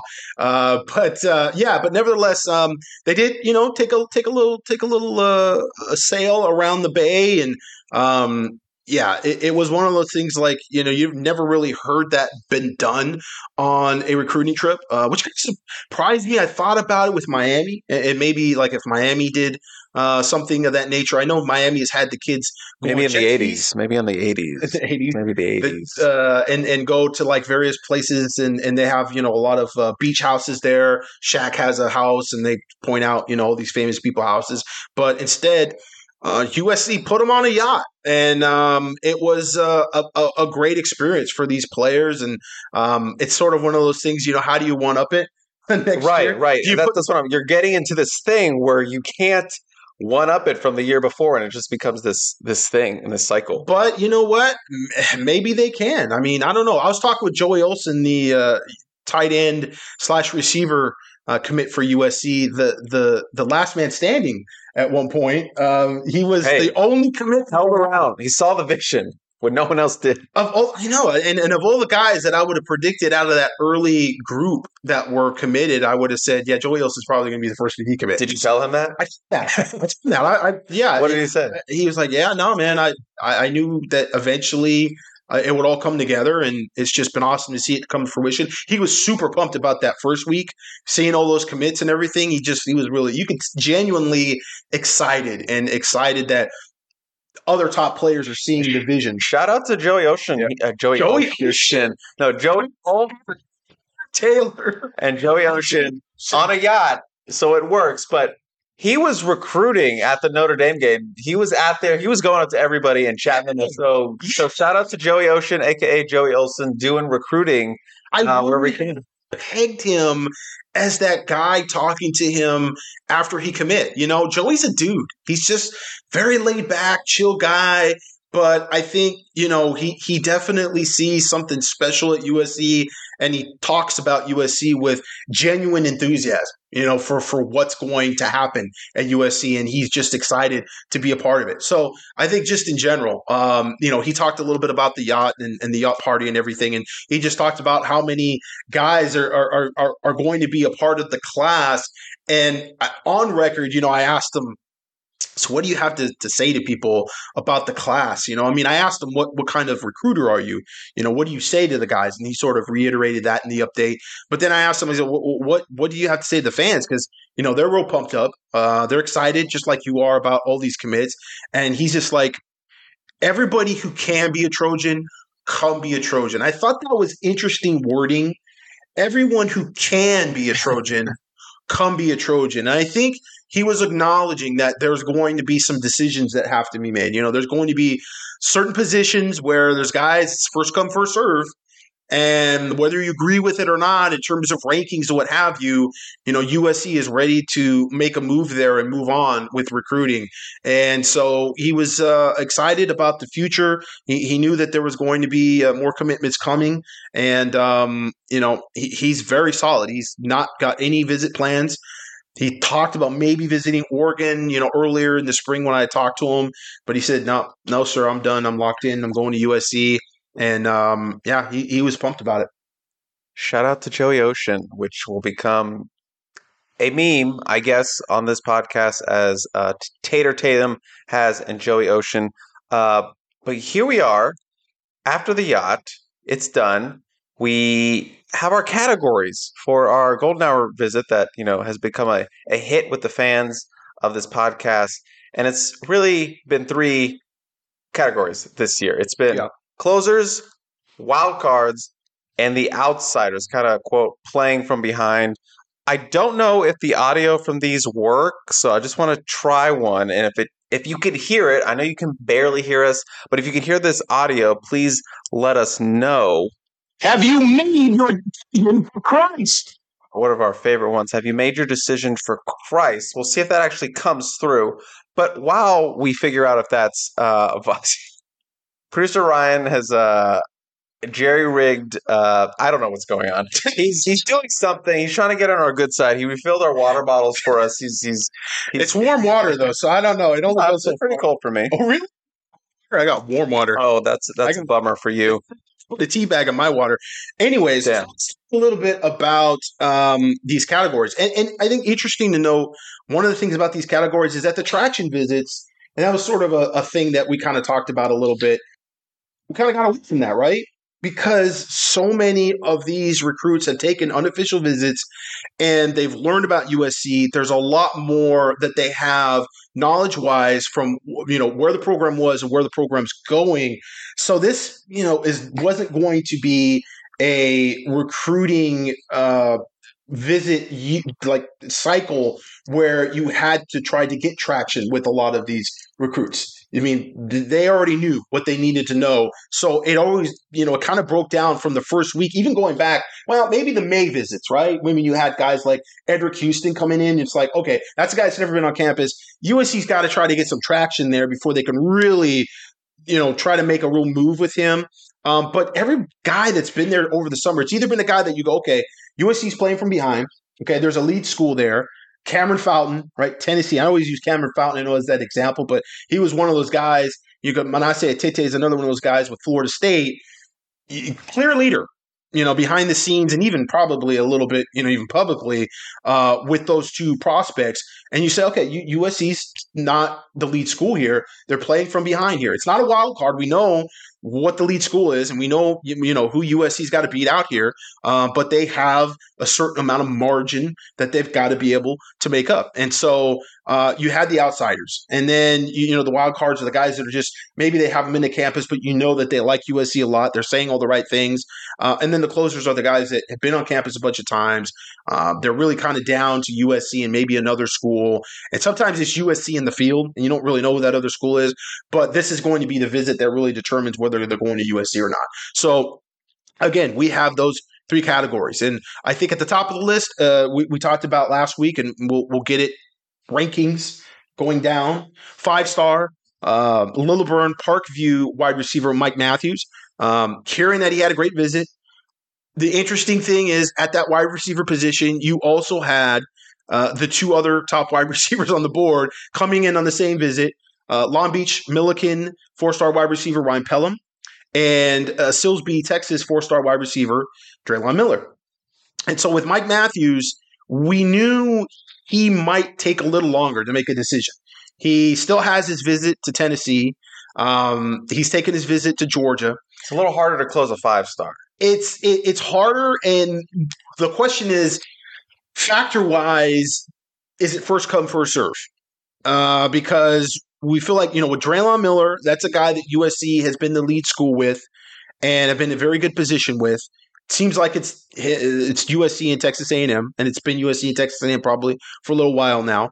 Um, I haven't checked in with Steve Wiltfong about uh, LSU. You know, he thought was was was a major player for him, uh, but I've continually heard Texas A&M, USC, Texas A&M, USC, and we'll have a little bit of an update here in a second about Drelon Miller and Texas A&M, um, and then Ryan Pelham, who we feel like USC's actually taken the lead for at this point. Uh, it was Oregon, Oregon, Oregon. His family ties to Oregon. Um, his uncle uh, Don Pellum uh, was a uh, coach, very long time linebacker coach at, at Oregon, and so There's there's suits in the game. best suits in the game. So there, there's a connection been there for Oregon for a long time. But USC has, at the beginning of the year, really kind of stepped up their recruitment of him. And I think going into that trip, uh, probably the lead school and coming away from the trip is lead school. Now he's still going to Oregon though, and he's got Oregon this weekend, and so Oregon's going to try to shut the door on USC. The question is, Ryan Pelham maybe uh, do a little emoji behind the scenes to kind of get his foot in the door, lock up a spot. What does that mean if you're still going to visit Oregon? To me, it means nothing, but you know, to the fans, it might mean something. Um, and with Drelon Miller kind of being in a similar position, he's going to take an unofficial visit to Texas A&M. And that unofficial visit, uh, which I believe is happening today, he's going to be there with Ty Anthony Smith, the linebacker who was also on his official visit to USC June 16th from Jasper, Texas, two small towns there in southern Texas, kind of near the L- uh, Louisiana border. I was almost going to LSU border, the Louisiana border. Um, so those those guys have become close uh, over the process, and, and it stands to reason being from kind of equally small towns. They're both going to be on campus uh, today at Texas A&M. They have a big seven on seven tournament, the state ten- tournament that's going to be in College Station. It's not on the grounds of the University of Texas A&M, but it is in College Station. College Station is probably about as big as Palm Springs, and so uh, it's about you know like uh, probably a five minute walk from from campus.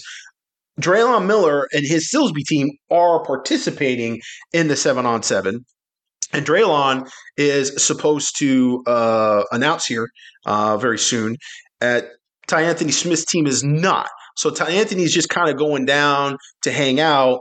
And They're close friends. but they're close friends. So it's an interesting dynamic. It's an unofficial visit. It's not an official visit, and I think that makes uh, people feel a little better about uh, where USC sits and their lead coming away from that official visit that he had last weekend. So there's an interesting dynamic there, though, because I think USC really just wants to take three.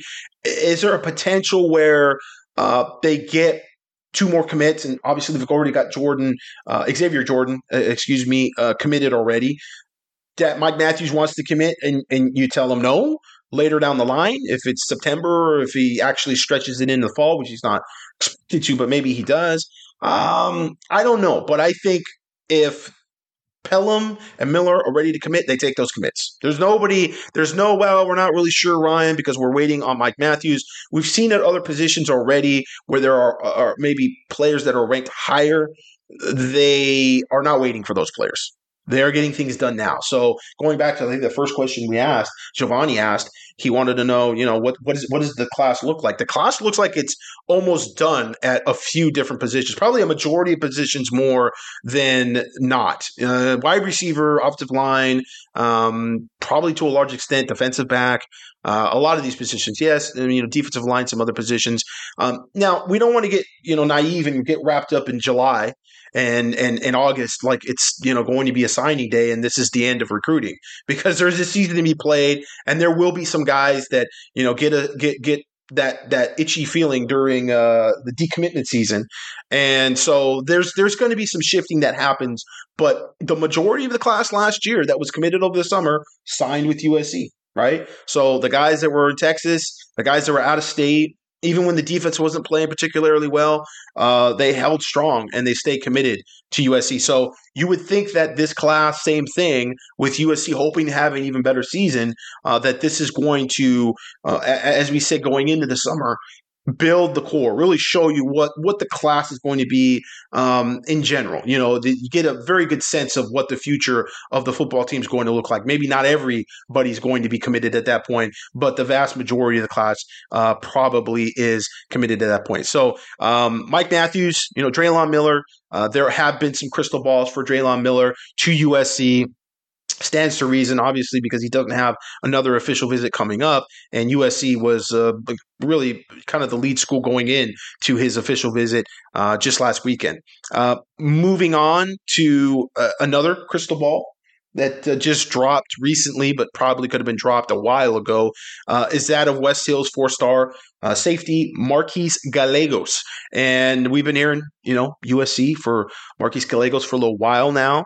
Uh, he had canceled all his other trips. I believe he might have still had a visit to Oregon that was in the works, but I think that's probably not going to happen either at this point. So right now it's you know USC is the only school that's got an official visit. Uh, kind of writing on the wall. He, like I said, has gotten uh, at least one crystal ball. I don't know, is there more crystal balls or just the one? I believe it's just the one right now. Yeah, it, it, it could be others, but uh, nevertheless, looking very good for USC, the safety position, which is a very interesting, very interesting position, uh, how it's evolved uh, here, and, and and we'll probably get into that a little bit more um, in the podcast here uh, if we're still on the air at that point. Um, uh, we talked a little bit about Ty Anthony Smith and another guy that you know we've been kind of beating the drum with him in USC. I, I've gotten the vibe for quite a long time, going back to his unofficial visit to USC, that USC was the lead school here. Last weekend, there was some talk, though, that Texas was really making him a priority and kind of like their number one guy. Tackett Curtis treatment. At middle linebacker. Yeah, it was like, you know, hey, Dylan Raiola treatment, really. Yeah. Um, and I don't think it matters. You know, there's been, oh, you know, some talk he's from a small Texas town and, you know, the vibe in Austin, you would like a little more. He's supposed to be in Austin right now for his official visit. And as we reported on the peristyle yesterday, eh, he says he's going to be in College Station instead, just to hang out with Drelon Miller, even though uh, his team is not a part of the seven on seven, to my knowledge. So, again, writing on the wall.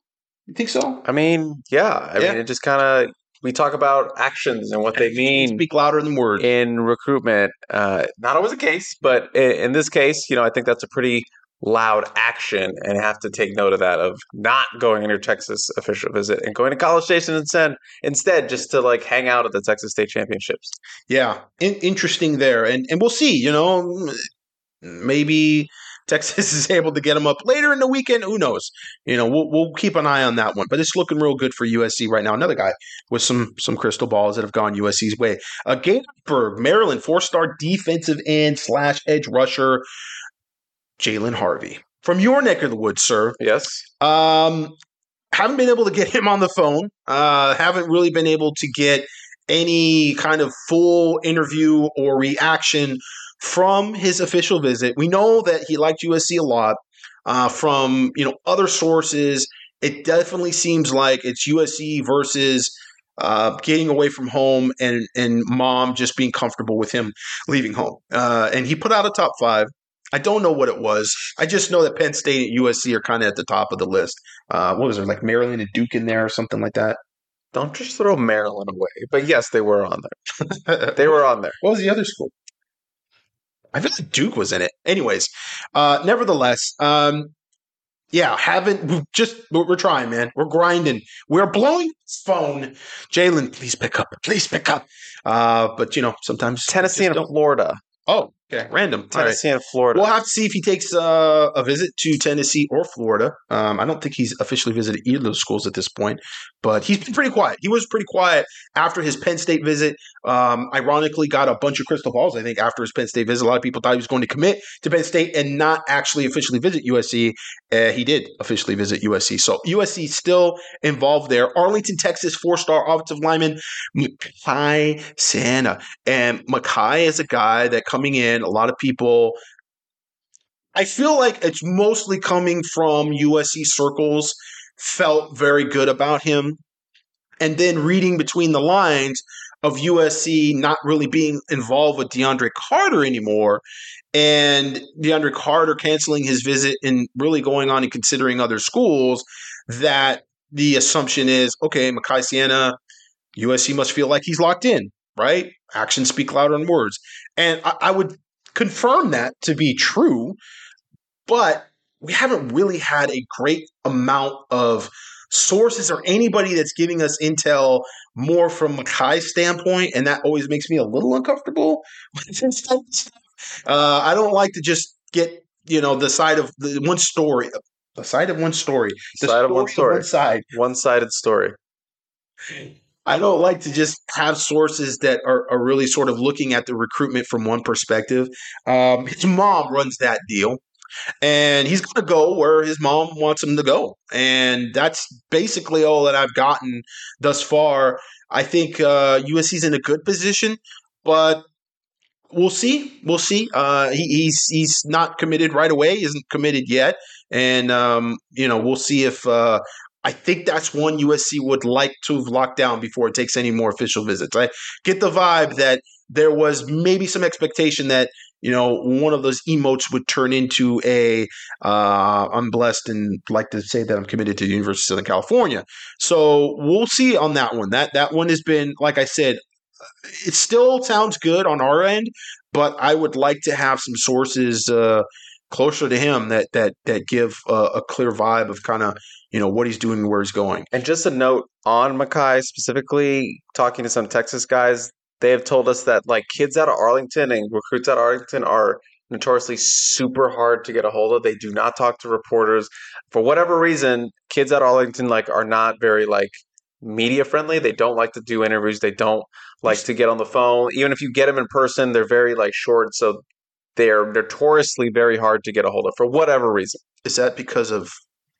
I was gonna say Jerry World, but Jerry World's in Frisco now. Yeah. So that doesn't that doesn't make sense. Uh, you're saying Arlington? He's out of Arlington. Martin is that like the high school or just the whole city of Arlington has become anti? I was just told Arlington. I don't know if it's they were specific to the to the school or that district or the entire entire city. I, City council. I don't know if there's like a citywide ban on talking to the reporters. It's a walk out. I don't- Nothing gets in, going nothing on. gets out. Okay, so moving on to the next category, uh, we have the wild cards, and you know the wild card at the top of the list already talked about him. Ryan Pelham quickly becoming really a closer. You know, I I, I can't really remember the rational uh, rationalization for putting him into the wild card spot necessarily because we felt like it's been Oregon USC. Uh, Oregon had the lead, but I think USC is is really definitely made up a lot of ground over the spring, and that's they're really, definitely trailing. Yeah. they made a- made a big move over the summer And I think I or spring. I I feel confident saying USC is the lead dog right now. What do you think? Wow, Yeah, I, wow. I've heard enough from enough people. Again, not just you know like USC circle people, but uh, people on you know in other circles that that have some decent credibility when it comes to this type of thing, and their read is pretty consistent. Feeling like USC's made that move, um, but he does have the official visit to Oregon, and I don't know if it's enough of a move. You know, he did shut it down immediately, and again, if silent verbals don't mean nothing. Um, at the end of the day, it's it's it's about you know what you say, and uh, at this point, he's going to take that official visit to Oregon, and we're still waiting to see kind of how that plays out. I guess at the wide receiver position, uh, but for you know he put the top two, so it's it's it's closing time for the Ducks. USC is top two. Will they be two?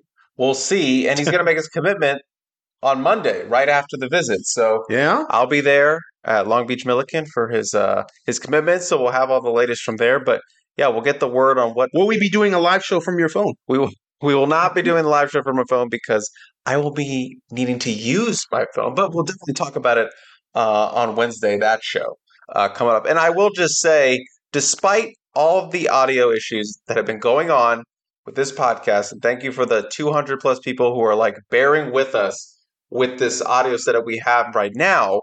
I I will say someone was still able to hear Ryan cracking a beer in the background, which was just, you know, for whatever reason, just like the real like piece de resistance of this. Uh, Is that the new sponsor?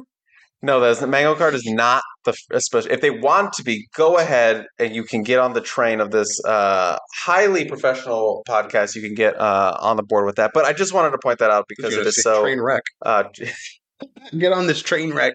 uh, but thank you. I just wanted to add that uh, beer cracking is still very audible on this. Uh, We on are this not. podcast. But the, the beer cracking is. Yeah. Uh, we also have in the wild card spot only Maryland four star defensive end Darian Mayo, Also guy- in front of my neck woods. Yeah, which you know has not helped us very much get any of these kids on the phone. Christian Trevino, I mean, You- look- your familia. you just want me to fly back for a week and stay out there and just make a rounds? Yeah, just show up at places. You know, it's like whatever spectrum there is in Laurel, Maryland. Their their their shops, their their main you know strip mall, and just you know hang out and you know or just you know go to his high school.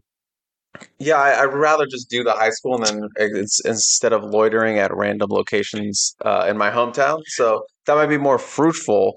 But another edge rusher, Yeah. and like I we A rusher, but a guy that sure be interior at six foot seven, two hundred what 50 pounds. 50, 60. fifty pounds. Yeah. He's grown quite a bit Yeah, since uh, yeah. we've last seen him on So campus. he is being really quiet. Uh, he put some stuff out at social media. today, Uh, which everyone today. thought he committed, which we had to address in the part one of the show. It was like, no, he did not commit. He was just showing off Yeah, some of the the visuals from his visit.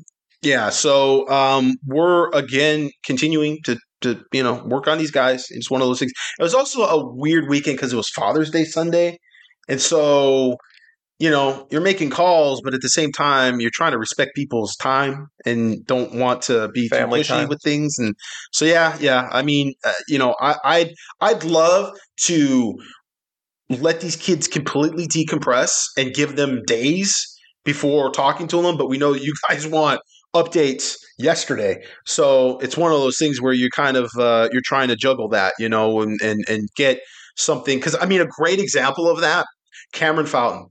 I called him as he's like leaving USC early in the morning, right? And it was a decent interview, and he had some good things to say about USC.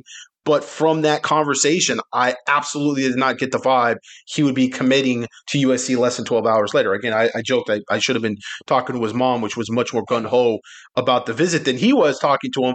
But it is one of those things where, you know, a, a little more time maybe passes and he has more time to, to, to, to, to, to reflect and kind of absorb everything that he did and the experience. But again, you guys, you guys want updates now, like so. It's one or the other. Um, so we'll see. You know, if we're able to uh, to get Mr. Darian Mayo uh, on the phone or Brian Dohn uh, again, you know, local guy. He's out in Jersey, uh, has good relationships with most of these players. Sometimes it doesn't matter; they just don't really want to talk about it, and it's more, you know, blank flows downhill. When you say something about a school it sometimes it creates this like avalanche this domino effect of other college coaches getting all crazy and weird and like oh no then they start blowing up your phone because you said some nice things about USC or you said nice things about Tennessee or you said you know what I mean? Like I haven't seen any direct quotes talking about uh, Taylor Tatum's uh, uh, visit to Oklahoma right? Now is that because he just you know doesn't have anything good to say? No probably not. He probably has good things to say but maybe it's going to cause you know usc to, to, to blow his phone up. Maybe it's going to cause one of the texas schools to blow his phone up. So you have to understand from that standpoint as well sometimes kids like to lay low because the college coaches themselves read these articles they hear things and sometimes you know they panic.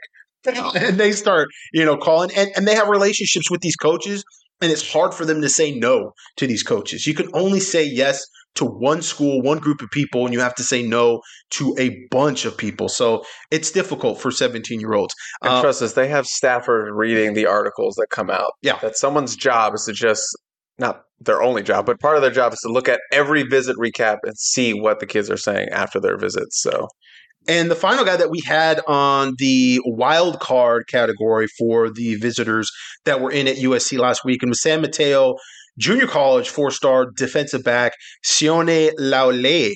So people are kind of accept, obsessed with because he's a six foot four, nearly two hundred pound cornerback. Yeah. And a guy that could probably play safety also. He's kind of got a little bit of that uh, Malachi Crawford in him in terms of being a guy who plays cornerback uh, right now at the junior college level. Um, but certainly physicality wise, you can see him playing maybe that nickel spot or, or, or playing an actual straight safety spot. Uh, so hearing lots of good things about him. Uh, definitely positive reviews. Again, pointing uh, example here with somebody having great relationship with the kid and being able to talk to not only the kid but people around him very regularly. Brandon Huffman has just not been able to get the kid on the phone. I mean, that's Huff's area, and he's got that area locked down, and he has for many many years. Um, but you know, Sione has just been very quiet and, and hasn't really wanted to say much about it. Um, kind of ironic that uh, uh, Sione actually is tagged, I think, Huff on like all of his uh, all of his social media stuff uh, since the visit, but won't hit Huff back for just a couple quotes like, "Hey man, so like, you know, what are you thinking? What did you like about the visit? What was the highlights, etc." So uh, Laulea is a guy that uh, we still haven't heard anything directly from him. Have heard that you know the USC visit was very very good, um, but again, kind of more from one perspective. So we're waiting to see if you know he ends up taking another visit this weekend or he's a guy that could potentially shut it down. But definitely, there were definitely positives from him and good vibes uh, about him coming from uh, that official visit weekend. And so, you know, crystal ball. I, I thought there might be a crystal ball actually floating in, but again, I think it's just one of those things where we need to get a little more kind of from the the horse's mouth. I think in that situation. Uh, and then the last category was the outsiders. And we joked about this uh, with the movie that Chris has yet to see, uh, but Not the Warriors, Not- the outsiders. That was my clarification. That was my issue. the playing from behind uh, category, basically. And um, you know, we had Marquise Lightfoot in this category. Uh, since his official visit to USC, I think there might have actually been a crystal ball put in for Ohio State. I think you might be correct on that. So- I can look that. interesting. Again, we're trying to get some type of uh, some feedback from the visit. I really haven't heard too much about him either way. Uh, I think people got excited because Gavin Morris, uh, one of the staff members, had uh, retweeted uh, one of um, uh, Lightfoot's Instagram um, pictures that he put up or what have you, and you know, Gavin kind of gave some hints on social media right before the commitment of Elijah Newby. So there was like, oh, you know, is is is Marquise? tell us, telling us something. Yeah, Marquise Lightfoot, one of those guys. Um, I don't have any information for, for that to be true. Um, going into the visit, he was definitely an outsider, a guy that um, I actually thought I think it was Michigan. A lot of people were thinking, and, and maybe uh, you know people grasping at him staying close to home. Uh, but I know I talked to Allen Trieu, who has uh, talked to Lightfoot uh, several times in the past, and he felt like USC was a long shot, and that was I was about a month out before the visit, so it wasn't you know right up uh, before the visit. But I did ask him a little bit about Marquise Lightfoot because he's just um, a name. Sort of, you know, for us right now, we haven't seen him uh, on campus before. I haven't seen him on any events. And so, uh, according to Allen, at that point in time, yeah, he was he was definitely uh, not uh, expected to go to USC. But you know, as I said uh, before, the first week of official visits in June, uh, you know, that's what visits are for. You know, they they can turn the table with recruits. Cameron Fountain, you know, his mom was such such a big factor in his recruitment, and she'd never been to USC. He'd never been to LA. And so, you know, it's that that's that's really where it becomes more of a wild card than anything. Uh, but you figure that the local schools that they have been to multiple times have built that relationship up and everybody's not just assuming. I i think unfortunately and this happened with like jason mitchell i think is a great example of this.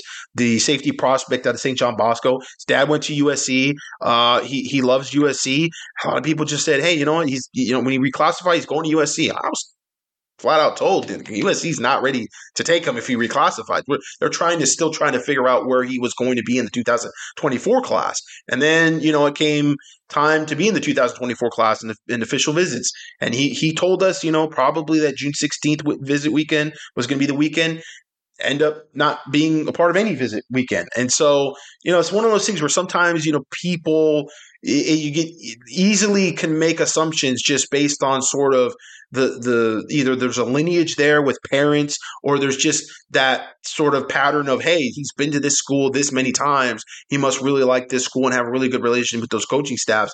But you always have that yeah but he hasn't seen anything else. And and with these kids when they go somewhere else and they see stuff for the first time that's obviously going to impact what they want out of college. You know sometimes it's like when i talk to kids you know what questions do you have going into the visit and often the questions they have going into the visit are are one thing, but then coming away from the visit, they have other questions because they've seen things they didn't even think could be possible or true or were interesting or were important. And then all of a sudden it's like, dang, you know, I never really thought about that academically. I never really thought about life after football and networking. I never thought about marketing. I never there's different things that they get from an information standpoint on these visits that sometimes change the priorities of what they want in a school. So you know, all these things are what come from official visits, and nowadays kids can take an infinite amount of official visits, which is another dynamic that's uh, going to be something we have to just kind of watch and see. This is another episode, or not episode, instance of me thanking people that have stuck around uh, to watch us despite the audio issues. I like doing uh, the hashtags, you know, for the hours that have passed. Obviously, this one's a little bit different because our uh, Wait, no, our hey, time. listen, if they stick through the audio issues, and they're really a part of Yeah, whatever gang. if uh, so, if you stuck through, you know, part one, the audio dysfunction uh, right there in the middle, I want to hashtag uh, AudioGate 2023. And then also, if you feel so inclined to do a hashtag uh, fire producer Ryan, uh, that would be also acceptable. Uh, if you're still in the chat, just looking for a little bit of engagement there. Hashtag whatever his beer is called. Was it called Cactus Jack? Um, mango cart. Hashtag mango cart. Um, specific than hashtag AudioGate. AudioGate seems like it, it could it could be a lot of things. It needs to be a little more specific. So I, I feel like hashtag Mango Cart is kind of a. hashtag mango cart. If you know, you know. If you know, you know. The only thing that was picked up by the audio of this one. So you just ran down the golden hour uh, visitors. That's about, unless my count was wrong, that was 12 kids that you ran through. Uh, you said 50% is a great number when you have, if you have four kids, you have eight kids, Yep. you have uh, 30 kids, you have 20 kids, whatever. 50% is a great number. Six for this might actually be low, obviously, just from the counting of the kids we talked about. Nine seems very doable from this golden hour visit. Obviously, it was a little bit smaller Than than last year. Than last year, of course, it was a little more concentrated. They had more commits coming into the visit, so Yeah. a good amount. Yeah, we're that- not we're not counting the commits that were the three commits that were on the visit as well. So Yeah. brings it to fifteen. and and that's well, but but that does count. I mean, it Sure. you have to look at the number like the number the total number you know you're not just looking at the number of uncommitted guys that you have during the visit and then half of those it's really just in general the total number of guys that you have uh, that come in during a weekend and sometimes it's supplemented by verbal commitments guys that have already been committed and last year they had 24 uh, recruits come in on that golden hour weekend and they got uh, i think 13 was the number that they ended up getting so it was oh, you know more than half which I think in in most instances, most contexts, is is definitely a, a win. That's that's a successful recruiting weekend, and the more kids that you're bringing in, the more successful it is to get half of them. Yeah. I mean, it's just it, you, got a lot of commitments coming if you've got a lot of guys that are going to be on campus. So you're saying nine out of the fourteen you thought? What was that? Yeah. what your number was? Uh, that was kind of my number. If you're talking about Drelon Miller, you already got Marcelles and Jason on the board, so that's two for you there. Uh, Yeah, you Gallegos- got five. You've got five right now out of that uh, the fifteen.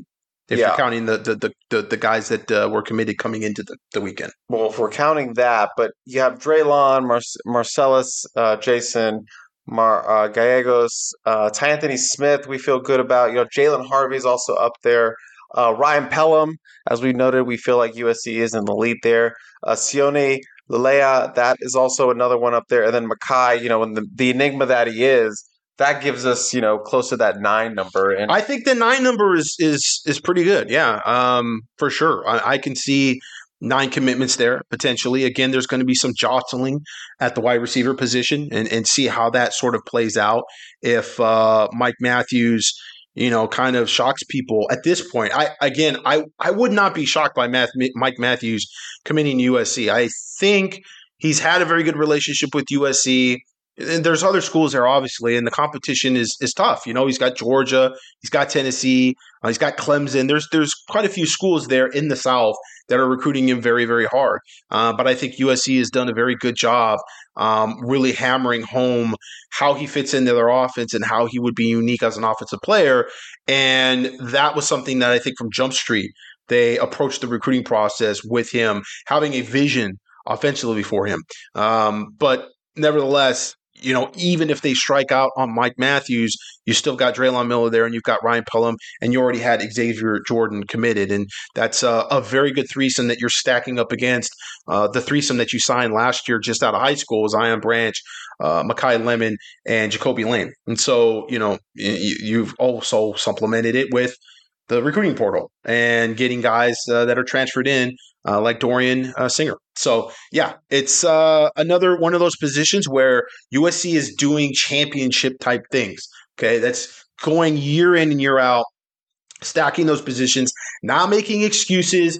Oh, we got such and such last year. That is that is the Clay Helton era of, of USC football. If you want to be in the college football playoff and you want to win games in the college football playoff, then you better be doing what these schools like Alabama and, and Georgia and Ohio State are doing. And every year you bring in new players that are good players and you stack that depth. stack, stack, stack. That has been a primary message. Always be closing. You want to win championships? Always be stacking. Always be stacking. Gerard, that kind of brings us to the end of the first half. Technically, I guess the third part of our uh, uh, unexpected break with the audio issues. Is there anything else you want to add about the golden hour? Maybe the yacht before we take, I guess, a fake break and go into the second half of the show. No, not really. I think uh, I'm not really sure what the break is actually going to be like. I'm just going to play the megaphone break and then we're just going to sit here for like 10 seconds. take a break. Producer Ryan just came out shirtless, uh, wearing his trunks. He decided to come in. He's got his rectum. Now he's going to go dip off at a well deserved pool dip. I think Um, we're being ditched. He's he's about to crack open another beer. Can you do it? This will send us to the break as he cracks open another beer. Yeah, look at that. And with that, I'm going to take our fake break. We'll be right back. The fake break. The fake break. The usual break for us. Right. What you guys don't know is that we usually don't take a break. We just play the music and we just keep going. When we were having audio issues with or connection issues with your Wi-Fi, Wi-Fi, yeah. then it would get kind of uh, Rough. It, dicey. We would have to actually take a break so I could uh, figure out where to where to make the corrections and, and stuff like that. But it's been actually very nice. Knock on wood lately. Uh, but I'm a little worried because you do do the show from I do do the show all the time. from your garage. Uh, and it's going to be sweltering hot in the summer. It's always sweltering hot. Yeah, no, Yeah. I, I sweat it out. It's a it's a nice. Uh, I don't have to be on camera, so it doesn't matter. I'm just sweating profusely, but it's like you know, like a little workout. I don't mind sweating. You know, I, I put some work in for the site. These people pay for me to sweat and to work and grind, and that's what I do for you, You the peristyle. blood, sweat, and tears. But there are Uh, some filthy casuals that are. Fil- Blood, sweat, and tears. Just no audio for this podcast.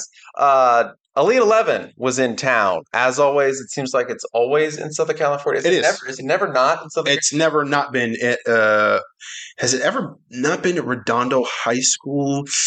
I can't remember, but it's usually at Redondo. as long as as long as I can remember, it's been at Redondo High School. So that was in town for the first time in what feels like forever. USC did not have a quarterback participating, or at least not a former target. There were plenty of former targets out there, but no commitments. Elijah Brown was just coming off his Stanford visit, and he canceled his USC official visit. Went ahead and committed to Stanford. Yep. A couple days after that, DJ Lagway, who USC was very involved with, got him on campus a couple times. Said no, ended up committing to Florida. He was there, and then Dylan Raiola, who some of the peristyle referred to as uh? Ray Liotta.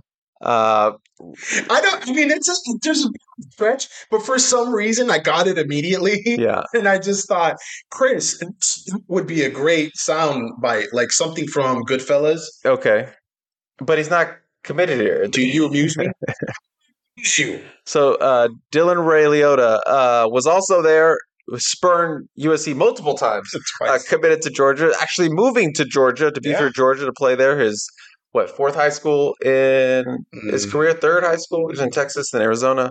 yeah, actually, But then no, no, fourth high school because he Yeah. transferred twice in Arizona, and I don't think he even played for the second. I don't think he played for Pinnacle at all. No. So fourth high school and as many years in high school. So he's moving on to Georgia to be closer to Kirby Smart and the Bulldogs. He was there, but obviously uh, no go. Julian Sayin, the quarterback up the road in San Diego, Alabama commit, uh, was offered by the previous staff but not picked up by Lincoln Riley. He was there. I believe he might have actually won the whole thing. I didn't actually Yeah, see he the won- final. He won It was my pick to win the whole thing. And I've been on the Julian Sayin train for a long time since I met him at a workout in San Diego. So I'm still on the board of like, this kid's right here. But for whatever reason, Lincoln Riley's not about it. But the most interesting part of the Elite 11 were the skill guys in attendance. Walter Matthews flew in for Elite 11, ended up committing to USC right before his flight. I bet he was like getting scanned in, then hit the thing, uh, committed. Try to dodge you for an interview. try to dodge me for an interview. Not really. We just couldn't find each other. But I spoke with him at the check-in. He was there catching passes, running routes for the quarterbacks. Brian Jackson, the McKinney, Texas three-star running back out of Texas. Uh, he was a committed prospect. He was there as well. He did not participate in the whole whole thing because Yeah, obviously official visit. he had to take an official visit. Busy weekend for them, for him, but he's really excited to come out and compete with these guys. Uh, Xavier Jordan was listed on the roster. I'm not sure if he ever was uh, made it out there to compete with them. But there was also some other like smaller targets and guys in 2025 classes that were out there. Uh, Jeremiah Smith, the five-star Ohio State uh, commit, was also out there catching passes. Him and his teammates took a unofficial visit to USC that first day, Wednesday. South Florida Express. South. South Florida Express, who were in there for OT7, which we'll talk about. But yeah, Elite 11 happens every year. We're there every year, even if it's not super uh, relevant for USC, which hasn't been a long time because there's always been a quarterback. But this year was especially kind of dry when it comes to signal callers. Yeah. And I mean, you covered the Elite 11. I was at OT7. So I think, you know, certainly the video of Brian Jackson was was Yeah. great to see just watching him move in space and seeing how quick he is and, and how dynamic he is at a listed 240 pounds. Uh, I guess, you know, from your standpoint, just getting to see him in person, um, he didn't make any MVP teams from the Elite 11. Uh, neither did Walter Matthews. Now, I think with Brian Jackson, because he wasn't there for the whole event, that probably stands to reason. They're they're not going to put you on an elite uh, all team uh, if you're not going to every day of the actual event. Uh, but Walter Matthews, uh, there was two other tight ends picked ahead of him. So, what did you see from your homer eyes, Chris? We need the homer. We need to, to, to reinforce that these guys are worth taking for USC. Uh, a couple things. People are calling you Garage Martinez. Garage Martinez. Uh, yes. And then Moneybags Manford stepped in and said, $10. This is for Hurricanes blood, sweat, and tears. We appreciate it. So look at Tears. No tears. a little bit of uh, you're putting yourself out there. Got you ten dollars, Gerard. So congrats on that. And someone pointed out uh, the Elite Eleven, the COVID year, was in Nashville. Was it? God, So- I don't remember that at all. Nashville. Man. Yeah, uh, I think a lot of people have blocked out uh, 2020 and as a general uh, rule of thumb. So we'll take your word for it. But I do vaguely recall that being in Nashville. But yes, Walter Matthews, very large human being, still in my belief that he has a uh, tackle body Mhm. and could be an offensive lineman. But it was good to see him out here moved. He he moved better than I expected it because when I see him on campus or when I saw him on campus, you know, he's not running routes or anything. Right, He's yeah. just like chilling, standing there. So it was nice to be able to see him kind of get out, move out of his breaks, you know, bend a little bit. It's harder for a big man to do that. But I talked with Brian Jackson about him. He was like, "Yeah, I'm glad he's on my team." They were put in the same group together, which was uh, a a blessing for producer Ryan, who I could literally see on the floating pool. He's, in the goddamn pool like nothing. I wonder if he's watching us right. he's on. He's on the phone. He watching us? Probably not. Uh, probably not. But he was lucked out, producer Ryan, because he was filming these guys and they were in the same group, so it was easy for them to do. But I was talking to Brian Jackson, he was like, Yeah, it's very surprising to see a big man move like that. And a big man that size should not be moving like that. So Walter Matthews was a little more athletic than I, I, I had given him credit for. So props to him. You know, still not as fluid as a guy like Deuce Robinson, obviously, Right. who's a high level athlete like that. But Walter Matthews could move a little bit. You know, they didn't really like test them deep. I'm a little disappointed that Walter did not participate in the rail shot challenge. I think he only did one rep at the end. Uh, maybe it was they considered it cheating because he's so tall uh, there at the end. And then Brian Jackson, you know, I heard a lot of people. Obviously, he's a bigger body running back, more of a power kind of guy. But You said he. One of the famous quotes from season one yeah, of the podcast was that Brian Jackson is actually bigger than Sam Green.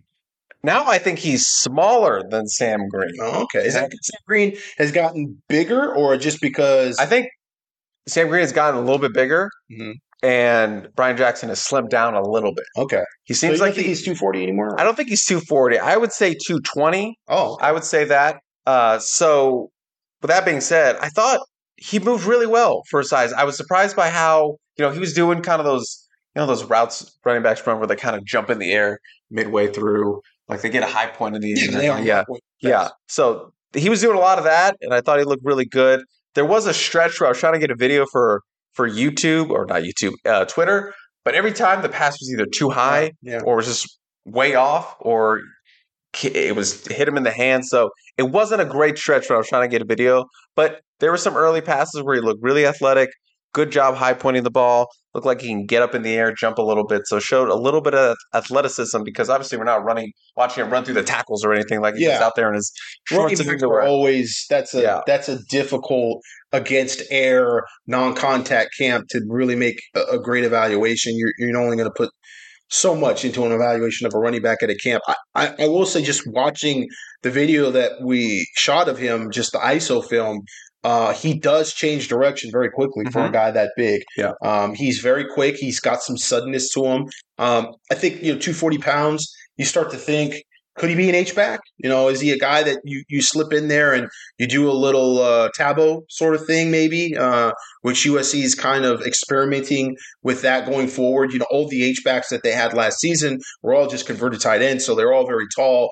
Normally, your H back tends to be a little shorter, a little more agile. Um, you know, we kind of talked about the the, the the attributes you have to have in the passing game because a lot of times you're going to end up in the flats and you got to turn and catch that ball and you, your shoulders and your hips and everything and then you got to get upfield quickly. So with the h-back position you tend to need a little more agility and a guy that has some experience playing the running back position really helps. And so that's where Cade Eldridge comes in. He played uh, running back even though he's 6'4 235 and Brian Jackson slimming down is, is, interesting because then you, you're going okay well maybe not so fast uh, maybe he is just playing straight uh, running back uh, but nevertheless, I thought it looked really good. I mean, I, I, I didn't see anything from that film, like him catching the ball, just his movement, his running, that made me think, oh, you know, that's maybe a little bit of a reach for, for USC. I think um, that's a nice get for, for USC, uh, a big back that, um, again, shows a, a good bit of footwork and suddenness that you don't normally see from guys that are that big.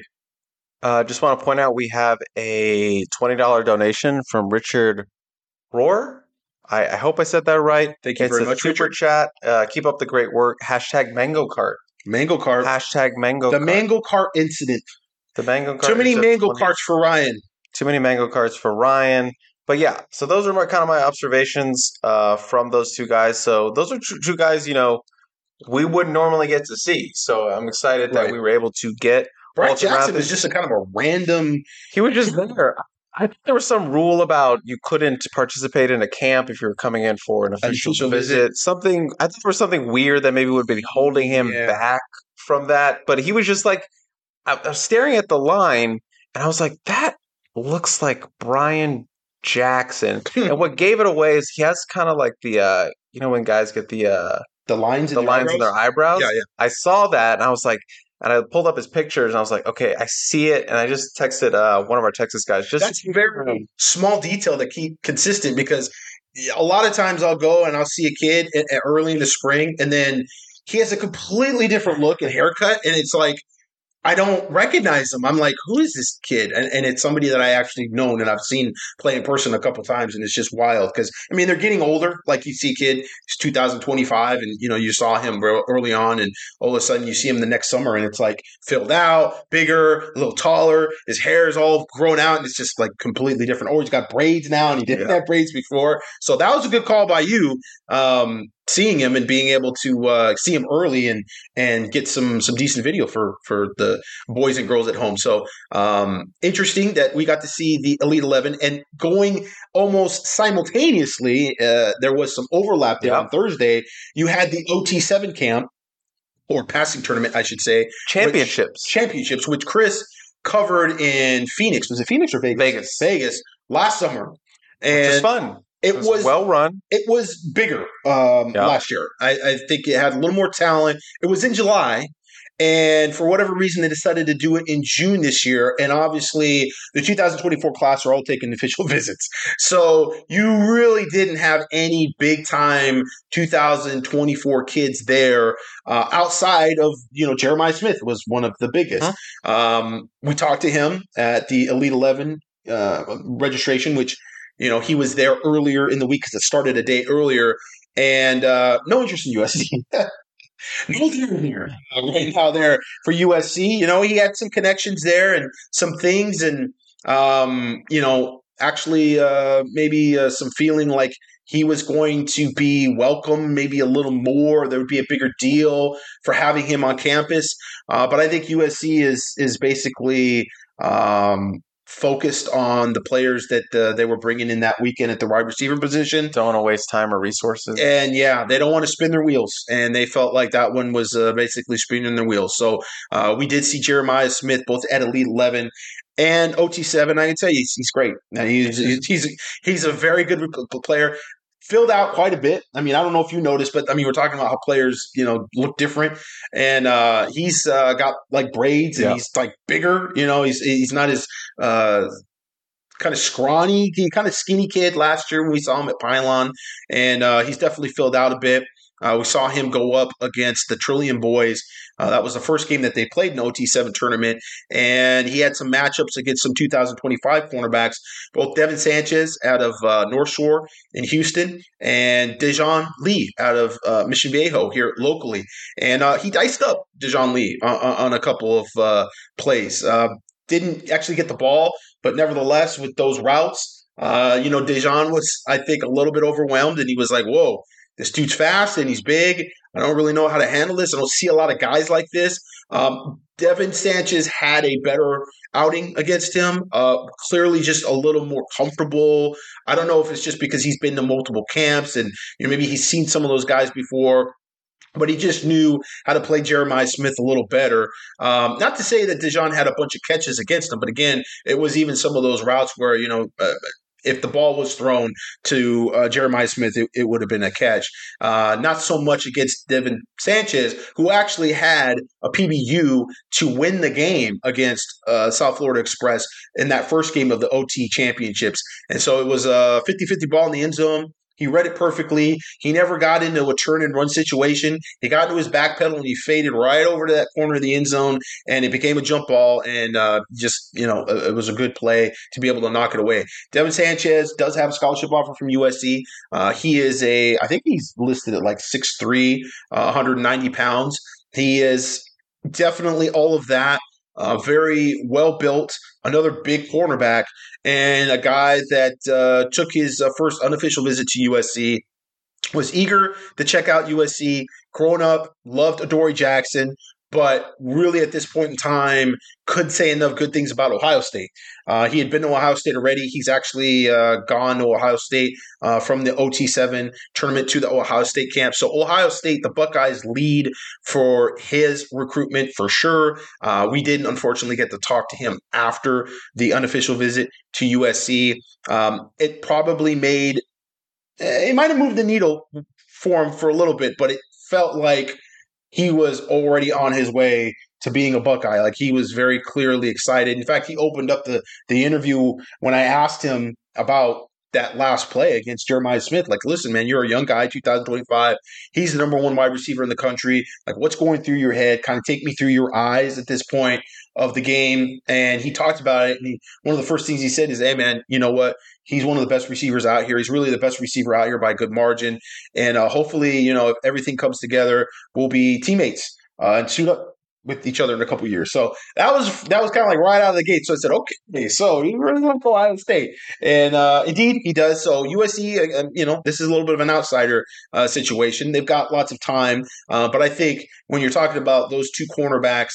Um, it's definitely Dijon Lee is the guy that USC has the better shot at. And I would say USC has the best shot at.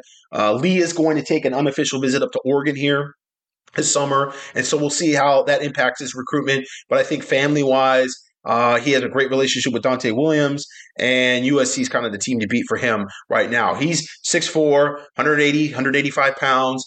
Uh, very raw still, just still getting into you know how to use his body. He's very long. Um, another very interesting cornerback. You know, we, are and we're going to see much more of that. I think I mentioned on the Peristyle podcast, or it was the recruiting podcast, the the, the change in body type of cornerbacks going all the way to the 2027 class and seeing some of those really young guys that are already 6'1, 6'2 and they're seventh and eighth graders and they're all wanting to play cornerback now. They're, they're none of them are receivers, and so that's the new thing. That's the trend. You're going to see tons of guys that are six three, six four, playing the cornerback position, and whether that's their best position or they just feel like they stand out more at that position because it's been a little more unique uh, remains to be seen. You know, some of those guys might get pushed back over to playing receiver, but uh, big guys like uh, Dijon Lee uh, and, and and Malachi uh, Crawford are going to be seen uh, more often uh, each cycle. I think.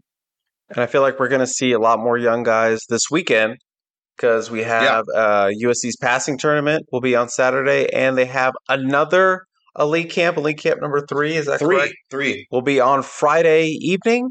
That's gonna be Friday night. It's gonna be Friday night lights at USC. Which last year that was the camp where you had Dakoda Fields, which went a long ways in my opinion of kind of getting him back into the fold for USC. He was all Oregon. He all he could talk about was Oregon. And after that camp, you know, working with Donte Williams and just being around this coaching staff for an extended period of time, he really kind of warmed up to USC. And he was talking USC, and then he took another couple of visits to Oregon, and it became Oregon again, and then USC. Uh, but Dijon Lee was at that camp, and I remember pounding the table saying, "That's a guy USC should offer." offer. They should Yeah. offer then, really. I mean, honestly, I, that's an offer guy. Like, right? You know, offers. We know what offers mean.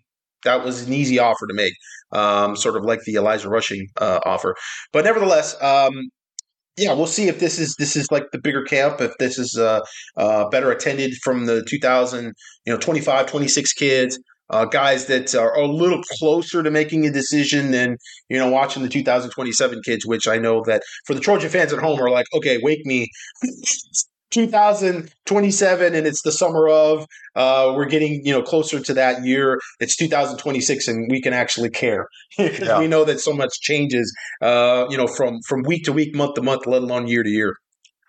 And did we talk about Anquan Fegans? yet? We did not. We did not because he was kind of like the top USC relevant person at OT7, especially among the 2025 guys, because he is USC's only commitment in 2025 and a pretty big one, a five star safety prospect out of Alabaster, Alabama, committed to USC very shortly after Traquan Fagans, Fegans committed to USC out of the transfer portal from Alabama, a former four star prospect out of the same area. So Anquan joining his brother Traquan shortly after and is going to be a Trojan.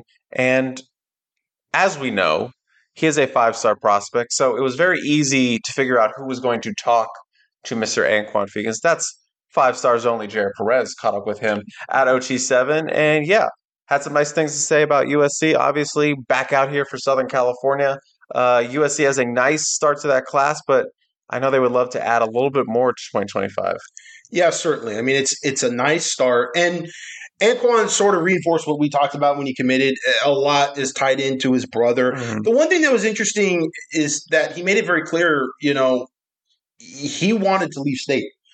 And his brother leaving Alabama made that a much easier path. But he kind of wanted to do that at the jump. And so uh, I don't think Alabama is going to be a big player for him, but certainly USC locks him in if Traquan has a great career, develops into being, uh, you know, a, a, a high draft pick. I think you're good to go with Anquan. If Traquan struggles, doesn't see the field or what have you, then I think it's going to be a little more difficult, and there's going to be a bunch of other teams in the South that are going to recruit him. Um, he is, uh, by everybody's account, the best safety in that class. I mean, really, with Devin Sanchez and Dijon Lee and Anquan Fegans and you know Chris Hawkins, who's a former Trojan safety, he coaches uh, for for Trillion Boys, uh, the seven on seven outfit, uh, which those those kids are a part of, and you know, he was talking about Fegans early on, and there's actually a couple different Fegans uh, in the 2024 and 2025 class. So I, you know, I talked to him about it, and I really, it didn't really even hit me until Anquan, until Troyquan Fegans was was was uh, was was being recruited by USC out of the portal, and I realized he had a younger brother, and I go. Oh, he's the kid that he's been talking about that plays for Trillion. Now, he didn't play in the tournaments locally, so we never saw him. But he hooked up with them at some of their national tournaments, and obviously, this being the championships, he came out here. And Chris just does not say enough good things about Anquan Fegans about how good he is, and so he's like, yeah, he is the real deal. He, Devin Sanchez, uh, Dijon Lee. They also had Darius. Uh, Dixon come out, the modern day corner in the 2025 class Sunday for them. And Anquan had just literally come from the airport Sunday to play in their first game. So he wasn't there like the whole week.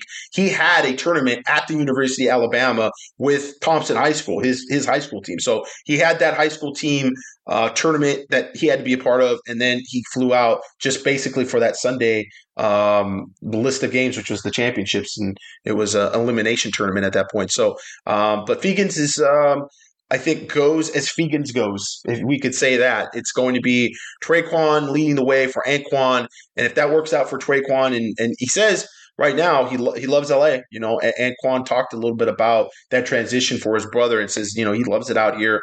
And he predicts big things. He's to he's gonna put up big numbers this Well, year. you heard it. You heard it from Anquan Fegans first, Yep. And prediction for his brother. A couple more kind of smaller things to to note on. We've we've had this kind of topic for our podcast over the last uh, month or so. Housekeeping, if you will. Del Cilantro Housekeeping. Uh, that's USC targets. You know, visiting elsewhere, committing elsewhere. We have a couple of those on the board. West Orange, New Jersey defensive back Jalen McLean, who ver- who visited that first weekend of uh, June, ended up uh, committing to Penn State, No, uh, Jalen McLean is Yeah. Ohio State. Ohio State, excuse me, Big Ten bound as well. Ohio State, he's off the board.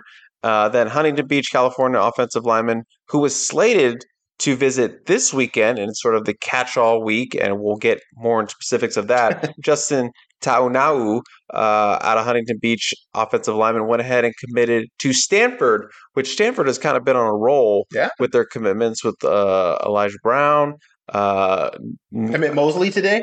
Evan Mosley today, uh. Naki Tuakoi, the linebacker who USC had offered uh, out of NorCal, they got him as well. So Justin Taunau committed to USC. Producer Ryan just walked in with his towel on, li- loving his living his best Ryan life. update. Ryan update. He did. He did actually go in the pool. He was just chilling uh, on the floaty, and then uh, decided to go take a full on dip. So uh, he is now um, in uh, transformation. I don't know if he's taking a probably taking a shower now. And then Converse, we'll give you an update on his shower status uh, as we move on. And then Converse Texas safety Miles Davis, who also visited that first weekend of June. Mm, Little crystal ball stock market in terms of our housekeeping rocket ship uh, position there. has crystal ball to Mm. Texas, the Longhorns. So, you know, that was someone we hinted at heavily on the uh you know, it's getting, it's getting a little uh just gotta move around a little bit. You know, we've been here for almost three hours, but was someone we kind of hinted at being potential emoji from the May period. Sorry, he wouldn't visit on June. He visited in May. Who are you talking about? Uh, Miles Davis. Yeah, he just Yeah, uh, he was part of the uh, the Edric Houston um, Midlothian uh, group that uh, hit campus and got that crystal ball.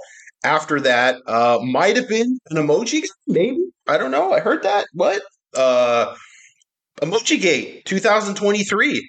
Uh, but again, a, a more emphasis on the emojis and silent verbals and not getting too caught up in that stuff. You know, these kids aren't going to go public right away with it.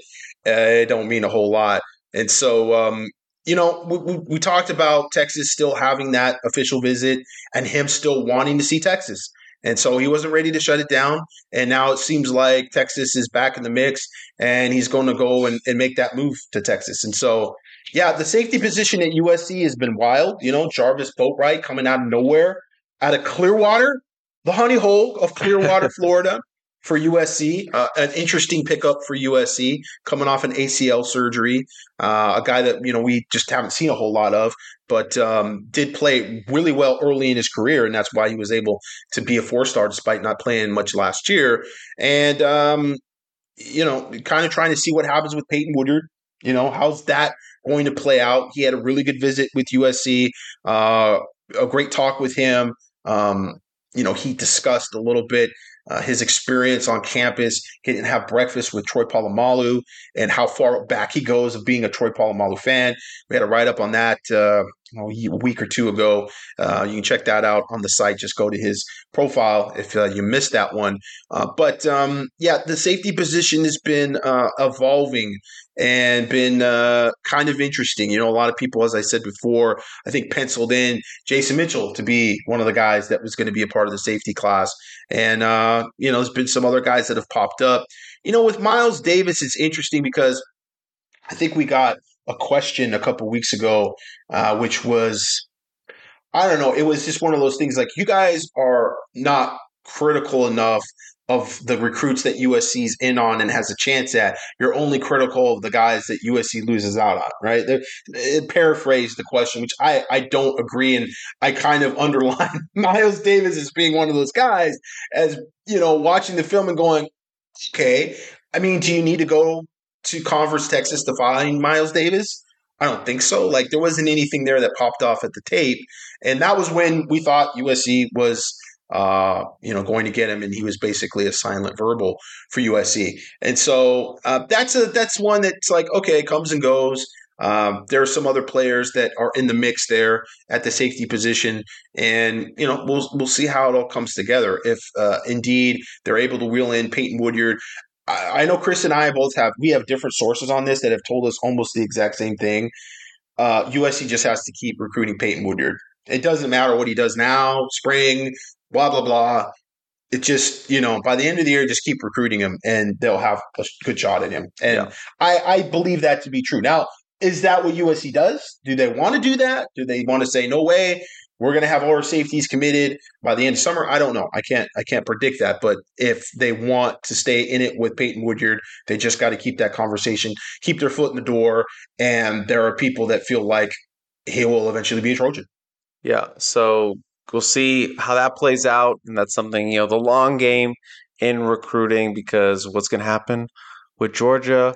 Peyton Woodyard could be loyal to Georgia, but will Georgia be loyal to him? So Georgia's already got a few safeties uh, committed. So yeah, you could make the argument that uh, loyalty wise, there there are already sort of question marks there. the people that feel like Ohio State's actually uh, maybe the school to beat right now for him.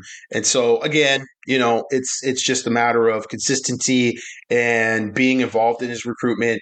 And if USC is able to improve, you know, this year and there's momentum there. Uh, the people I talk to say hey, it's going to be hard for Peyton Woodyard to, to, to walk away from that, to turn his back on that. And kind of our final two points before we move into kind of the listener portion of the podcast. Uh, USC did have an unofficial visitor last weekend, and that was Salt Lake, Utah offensive guard Nuka Mafi, which kind of speaks to maybe someone they're just keeping tabs on plan B for their one of their guard spots, plan B for Makai. Saina, uh, you know, do they lock that down? Do they not lock that down? Because as we've heard, you know, USC offer. He does not have an offer, which uh, I just want to point that out. USC offer would be a pretty big one yeah. for him, and maybe he would jump on it as quick as he can. So USC kind of keeping uh, Nuka in the in the picture, kind of keeping him warm, trying to see what's going to happen with the rest of their offensive line class. Can they close on some other guys? Maybe they circle back to him, but just getting him on campus and showing, hey, we are interested, but you know, we, we want to see if anyone's going to get on the rocket ship at this point. And that whole theory of or theme of Plan Bs kind of fits into this final official visit weekend, as we've discussed earlier in the show. That was kind of the Plan B, kind of the catch-all official visit weekend. You know, you had Elijah Brown on there. Yeah, not going to take that visit. Uh, Justin Tuimoloau, uh, he was going to go visit that weekend. He's committed to Stanford. So a lot of these visits have fallen through. And another one that just hit kind of recently before we even started this podcast is three star Bellflower St. John Bosco linebacker Jordan Lockhart, who had set up his schedule so that 23rd would be his final you his final official visit to USC. And he tweeted out shortly, uh, like what are we, three hours ago, that he was going to be committing tomorrow yeah. after his Texas A&M visit. And which I believe he originally had June 30th. Yes, he originally had June 30th. Planned to still take that USC official visit on 23rd, but obviously things have changed and he's committing tomorrow and that doesn't bode well for USC to commit before you take the visit. So another one that has looked like it has fallen through for USC in the 23rd. So what I'm saying is it's going to be a very lonely uh, 23rd visit weekend. Yeah, and we have to, I guess, probably should check in with David Palepale, the Lansdale, Pennsylvania defensive tackle, who Uh, would kind of seem like he was going to end up going to Michigan, and and the official visit to USC didn't think it was going to happen, and then it sort of manifested a couple weeks ago. Yeah, it felt like they circled back on him Yeah. as kind of a Plan B option because he was supposed to take an unofficial visit after his offer. When they offered him, you know, it was a big visit. He was really excited about it. His whole family is like USC fans. You know, he's all the way in Pennsylvania, so he was big on it, but never took the visit. And then schedules an official visit after unofficially visiting USC for the first time two weeks ago. Yeah. So it feels like Sean Nua kind of circled back, went back at him and say, "Hey, we'd love to have you out here." Took the visit and then set up an official visit. And now it's a top three: uh, Michigan, Penn State, and the Trojans. Trojans scheduled to get that visit this weekend. Uh, six foot two, three hundred eight pound defensive lineman out of Lansdale, Pennsylvania. So there's a chance he's the only visitor this weekend. So him and Sean Nua are gonna have a lot of time together. Definitely, you know, and and some reading between the lines with uh, the Nuku Mafi unofficial visit during the Golden Hour uh, official visit weekend. Does that mean he can't participate? No, we can't. He was so Well- he was on the dock, just like watching them, like Yeah, he was just like waiting, like the Squidward meme of like It's it's a, it's a little odd to, to have an unofficial visit when you have that many official visitors on campus. So yeah, it definitely raised some eyebrows. And uh, again, you know, maybe just a, some some sort of backup plans, kind of you know, in the mix. Now, Mafi plays defensive tackle and offensive tackle, Mhm. uh, but he he talked to both Sean Nua and he talked to Josh Henson. So that tells me he's look, being looked at as an offensive lineman. Now, Blair Angulo, uh, who uh, we like to just call Banglo affectionately, uh, he's our guy. He's a he's he's, he's a cilantro boy. he's a cilantro boy, cilantro. Blair Flair. Blair Flair a, a very public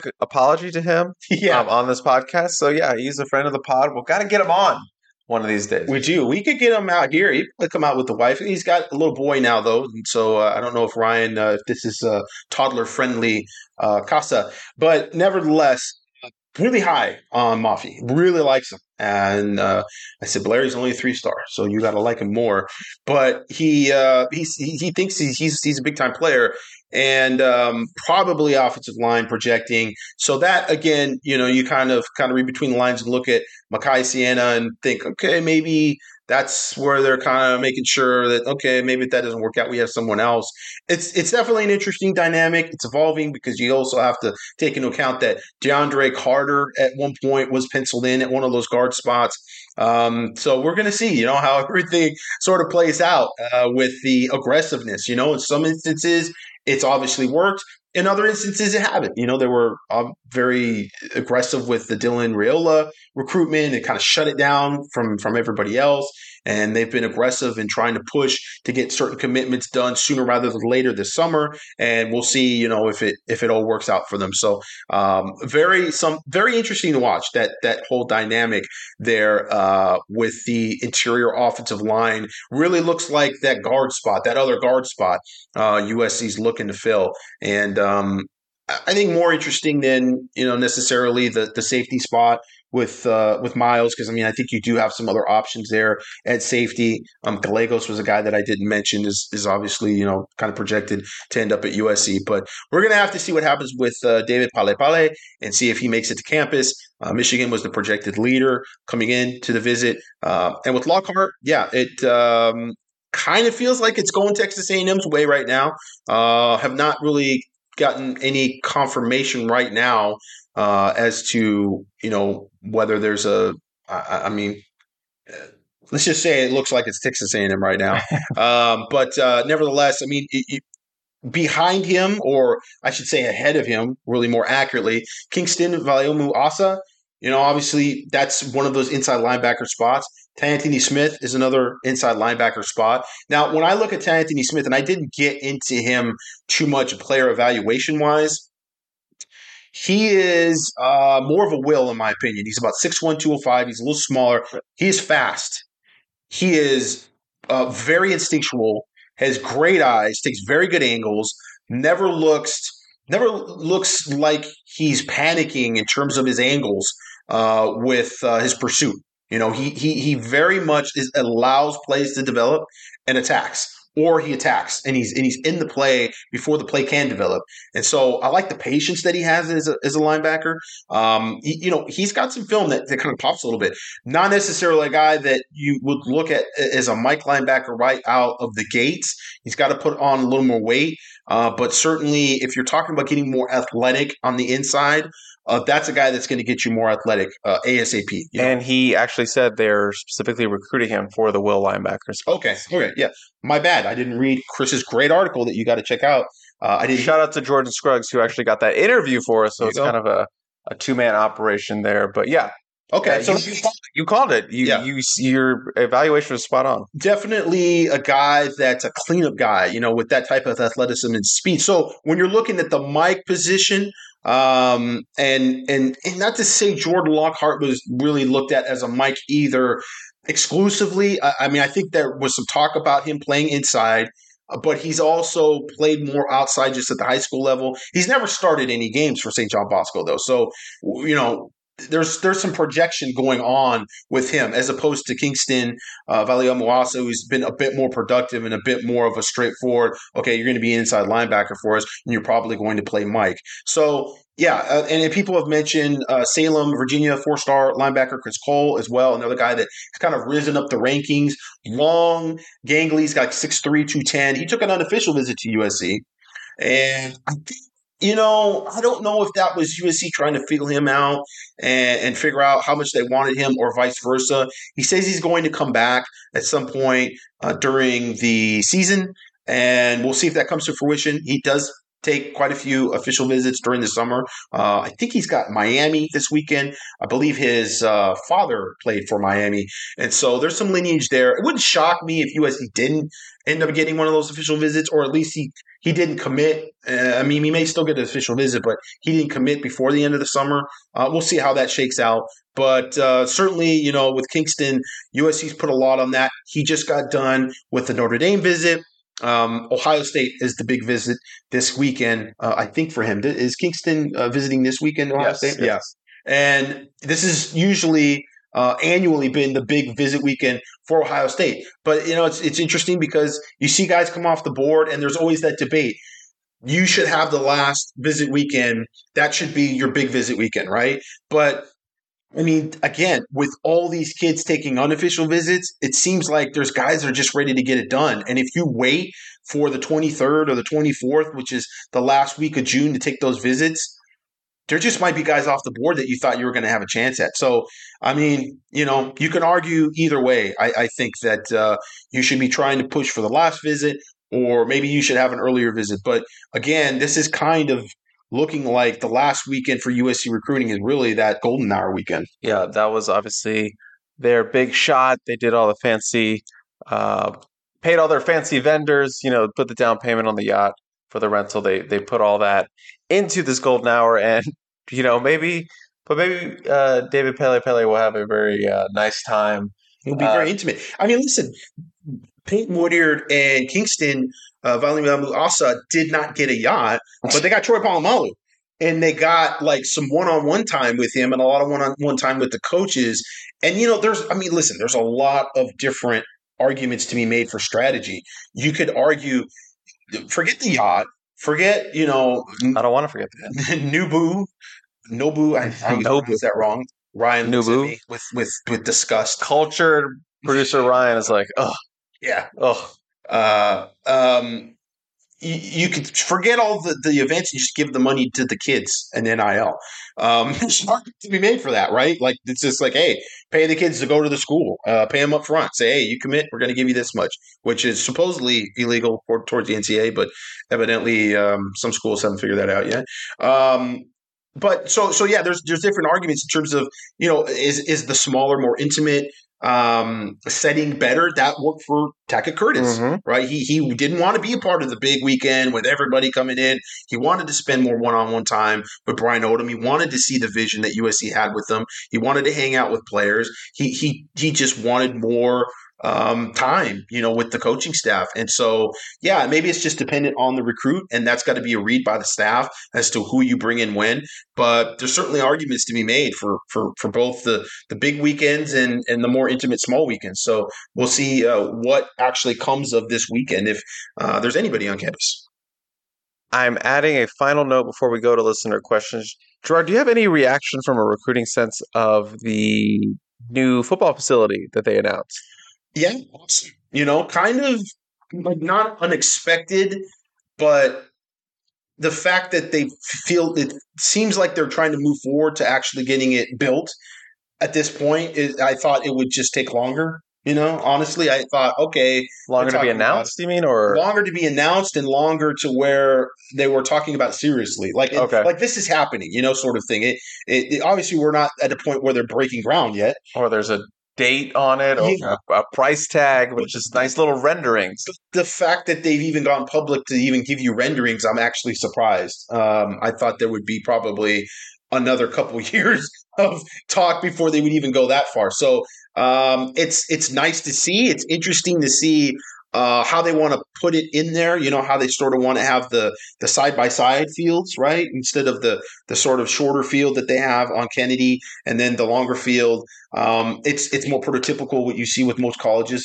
the, the two side by side fields um, and then the actual uh, facility overlooking the practice field. So I would assume, and, and I have not, you know, read the presentation of all the details. It would be a football only Yeah, I believe it'll be a football only facility, recruiting area, staff offices, Yeah. uh, rooftop terrace. Yeah, that Uh, itself is, is big because that is something that USC has never had and they don't have.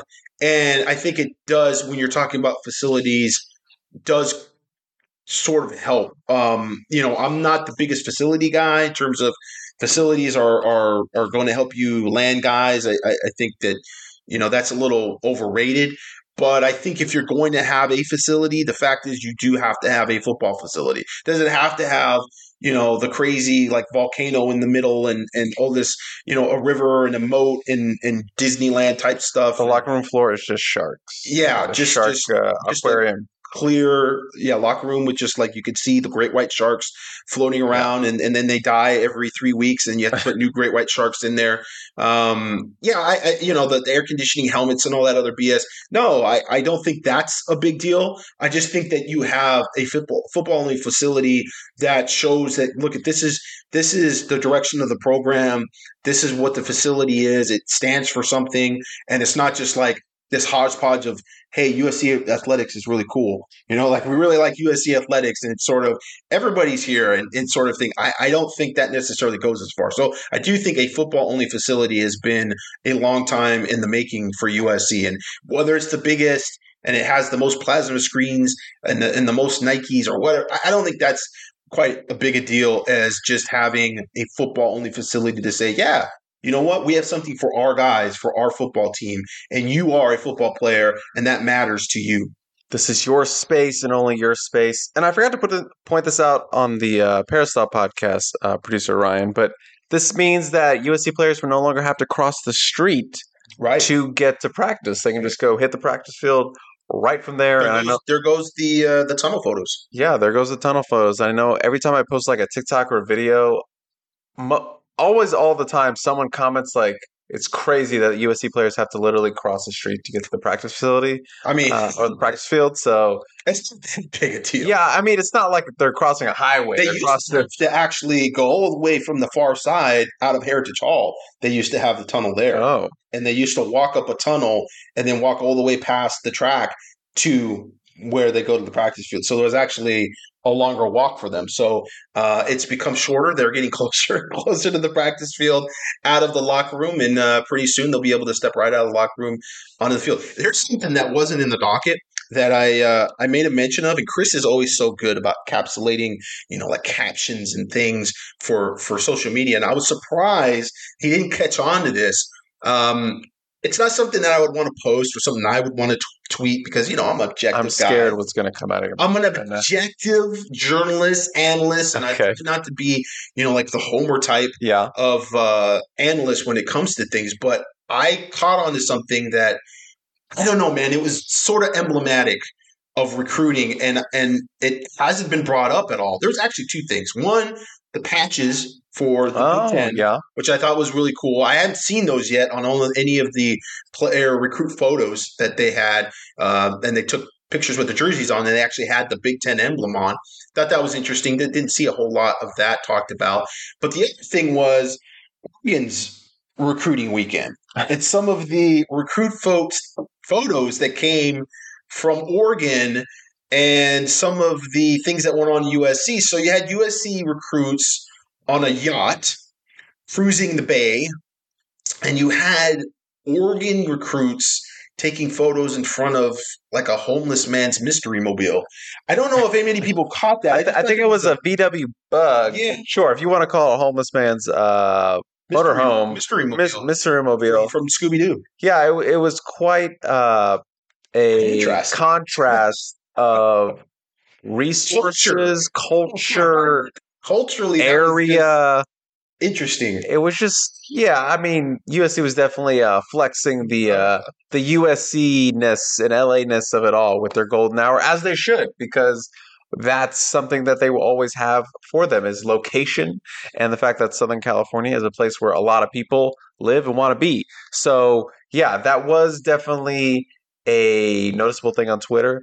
Uh, I was not going to go ahead and troll these guys. I didn't want to Good job. because because those are obviously the you. kids were posting that, and I don't want to like Yeah, I know. quote tweet that a little bit. It was it's definitely interesting. I know It was and contrast of like they had like guitars and they're in front of like a VW Bug that had like Nike shoes in it, and I'm just looking at it going, okay, that's very Oregon. That's very sort of like.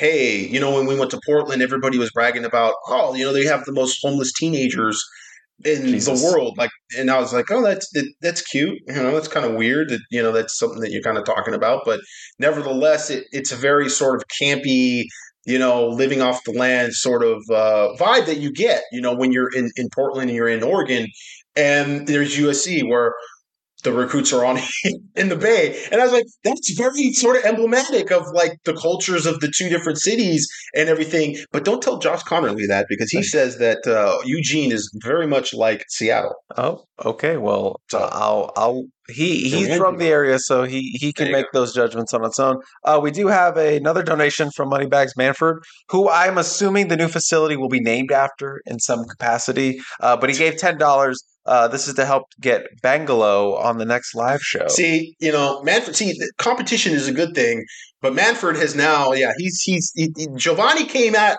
came at him pretty quick out of the gates, he shut it down real quick. and he just shut that down real quick. We don't have Money Mitch. We haven't seen Money Mitch in a while, but Money Mitch was the only guy that was able to uh, to go toe to toe with with Manford there, uh, and uh, that hasn't happened anytime. So Manford is king. Manford is the man. Uh, comment from Billy Franklin. I started watching the stream, then I watched someone else's full stream, came back, and you're still live. Yeah, that's, That's- the experience that's of uh. Composite Two Star That's Live. how we do it. you leave and come back, yeah, we're probably still going. So At this point, Doctor Disrespect has uninstalled Call of Duty about eight times. Yeah. that's a that's a reference I do not really uh, understand. That's a uh, ch- uh, shotgun. Uh, Gerard loves a Doctor Disrespect uh, drop. One day, maybe the show will make it on Twitch. Maybe one day when we can get the it. 24 hour dream of a podcast. Yeah, that's Nightmare. still that's still like the If pinnacle. The same audio quality we have with this if only, if only. Uh, it's time for listener questions. Now we have a bunch of emails that came in. We do have a voicemail, which I think they can hear the stuff. Um, I can guess. I, the podcast can't. Uh, looks like he just added another one. Uh, Two for headphones uh, to the phone, which is just like chef's kiss. Chef's kiss. Uh, do you want to go with listener questions in the chat right now, or do you want to knock out some? Uh, he wants to do a voicemail. Okay. Uh, producer Ryan's making a qu- uh, audible here, so let's go with. But we're not going to be able to hear the voice. Yes, you can. No, we we can hear. it, We can hear it. Okay. I think you're just putting it up. Hey, Cilantro brothers, how's it going?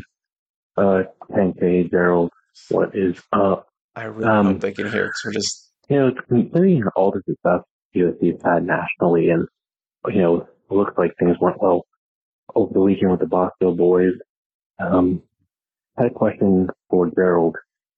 What do you think the ceiling is now for this class? I know you said by the beginning of um, the season you thought there was a good chance to get the, the class to, you know, about 14.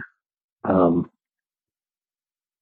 Smith about 260 in points as far as the uh, the composite rankings. What do you think is ceiling now for National Signing Day for when everything wraps up in early February? Do you think this is a recruiting class can get up into the top five?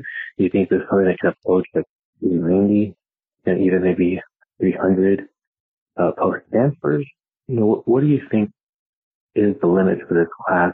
And, and, and even on the conservative side, even if things go well, but don't, you know, we don't hit, or USC doesn't hit on all the topics they're trying to hit over the next few weeks. So that's my question. Thanks, guys. Have a great day. What is it? I hope you could hear that It was from low. I think we could hear it. Superfan Eddie, but he basically asked Gerard, what does he think uh, the new potential for this class is? Does he, is he want to increase what he thinks this this class could end at for the summer? And, and while we were actually podcasting, USC has actually dropped a spot. They are no longer in the top 10. Chris. It's always finicky, you know. You go up and then they'll move down one because something happened with the points. But yes, they have officially moved down to eleven.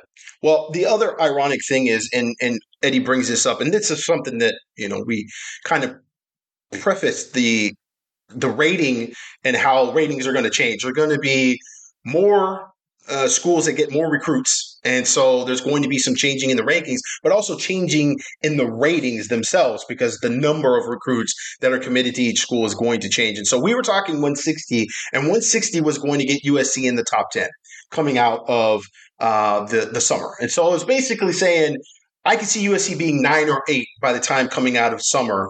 Um, that would be uh, realistic for them. You know, uh, wasn't necessarily a prediction, but it was. I felt somewhat realistic for them, right? So they are number eleven right now, and they're at two seventeen.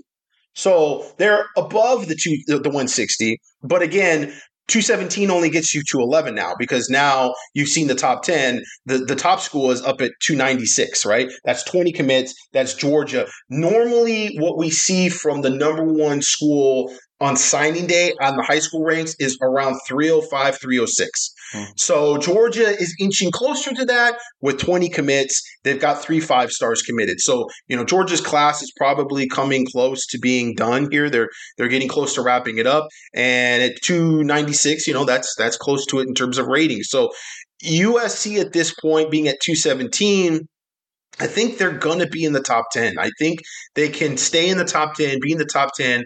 Now, the question is going to be, you know, is, is, is that top 10 going to be closer to, you know, five or is it going to be, you know, nine, eight? Think it's probably going to be like nine or eight. I don't think they're going to get top five. I don't think they're going to break in. I don't know who else is on the board potentially they would get unless they come back around for Aydin Breland, who's a five star.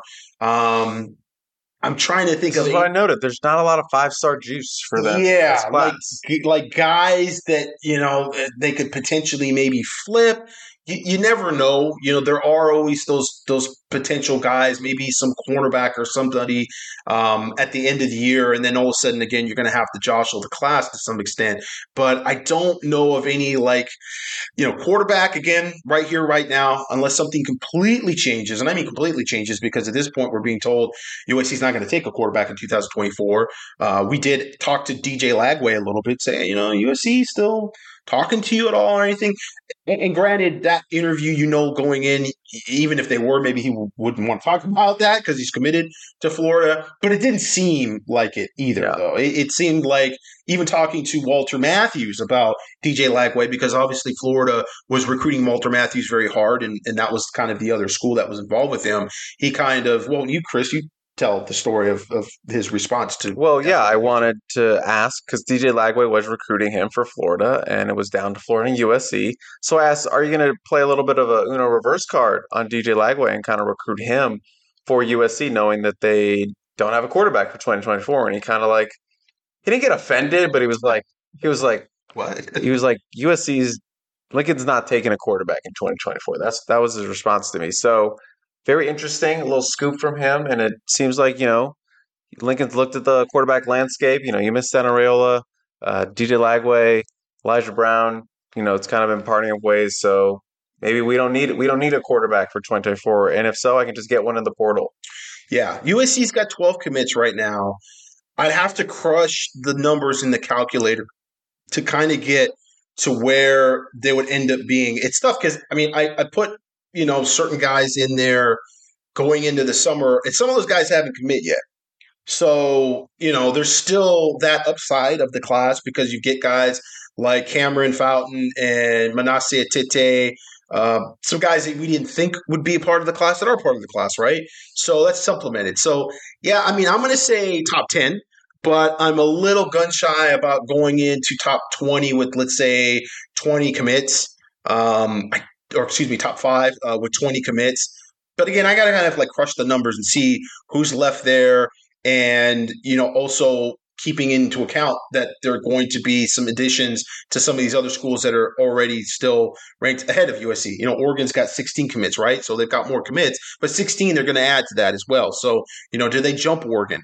Um, remains to be seen. But yeah, I kind of have to look at that. Um, I think uh, going forward, and, and, maybe next week we'll kind of get into as we as we get closer to the end of all this. You know, yeah. this is kind of crazy June. We'll look back, look back at it. There's obviously going to still be some some commitments that have to come, uh, but we may just have a little better idea of sort of. Uh, you know where everything sits and even with some other schools where everything sits once you get past that last weekend and some more verbals come in Let's jump to a email question. And just a reminder, if you want to send us an email, you can email us at podcast at uscfootball.com. Just put the composite, two star recruits, uh, fire and producer Ryan. That will also go to my inbox.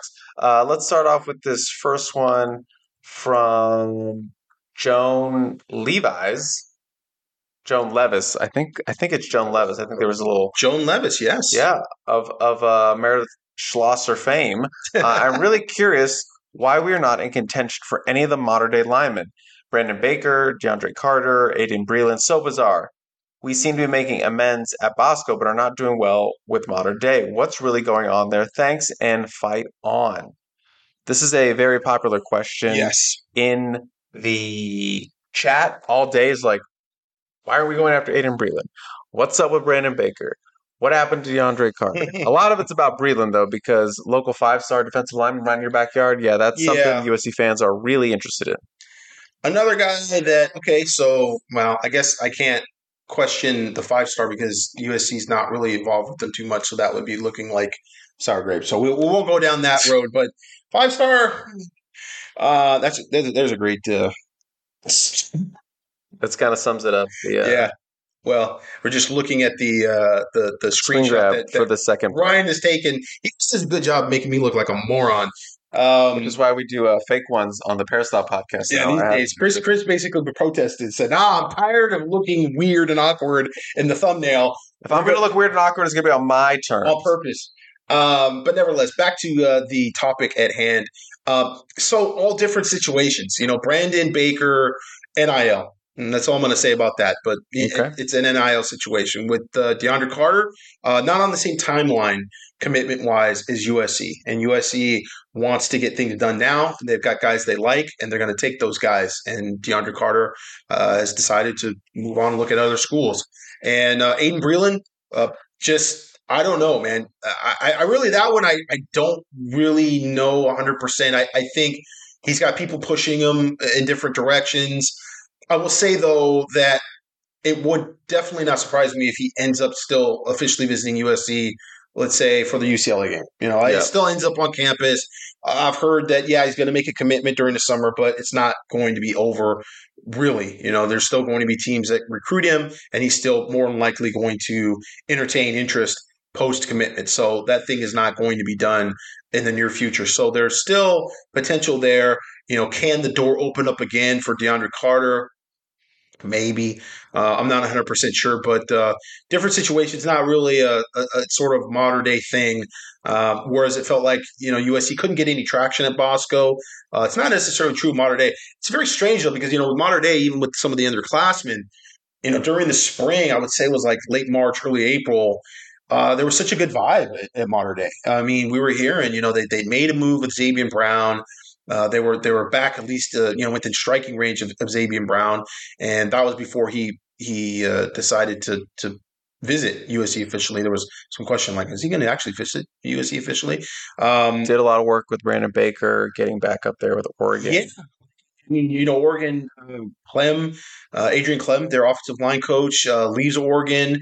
And, you know, Brandon Baker got down to USC a couple times for unofficial visits.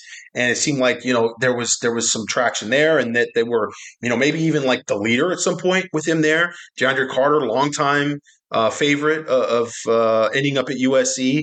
And so there was this great vibe. Jordan Davison, you know, really likes USC, kind of grew up a Trojan fan um, you know, could end up at USC, and, and you just felt like, oh wow, okay, they're doing really well at Mater Dei. Can they counter that with you know also doing something at, at St. John Bosco? Because if you're able to lock down those two programs, and I think I'm going to ask the question before taking the field versus those two schools, right? And it's like, ah, I mean, you know, take the field probably almost because it's it's just you're really restricting yourselves. But having said that, a hell of a lot of talent at both those schools combined. And so now all of a sudden it's like I don't want to say the tables have turned, but certainly it looks like they're doing a better job at Bosco. And now, you know, it's it's it's they've they've fallen out of favor here with some of the top players in Mater Dei. Are you saying they can't have both? That's what you're saying. it kind of seems like that, right? Yeah, it's like one or the other. But um, nevertheless, you know, I think as Greg said, and, and I would agree with him on this point for sure. You're not really doing better at Bosco unless you're getting, you know, Peyton Woodyard or Kingston Viliamuasa. Like the- the- getting Mar- Marcelles Williams, I don't think is really an indication of anything at that point. Uh, you got to get one of those other guys as well. And if you're able to get Zabien Brown at Mater Dei, then obviously all is not lost at Mater Dei either. And I, I think USC has a pretty good connection to Mater Dei, and um, the way things have kind of played out have, have been interesting, but are also sort of par for the course of recruiting and NIL being a thing that everybody's trying to figure out and how that goes. And and I would also add with that, as we get closer to signing day, you know, USC becomes maybe a little more factor with NIL also because it seems like you know the schools are going to be aggressive and and there's talk of upfront money. USC is not really involved with that very much.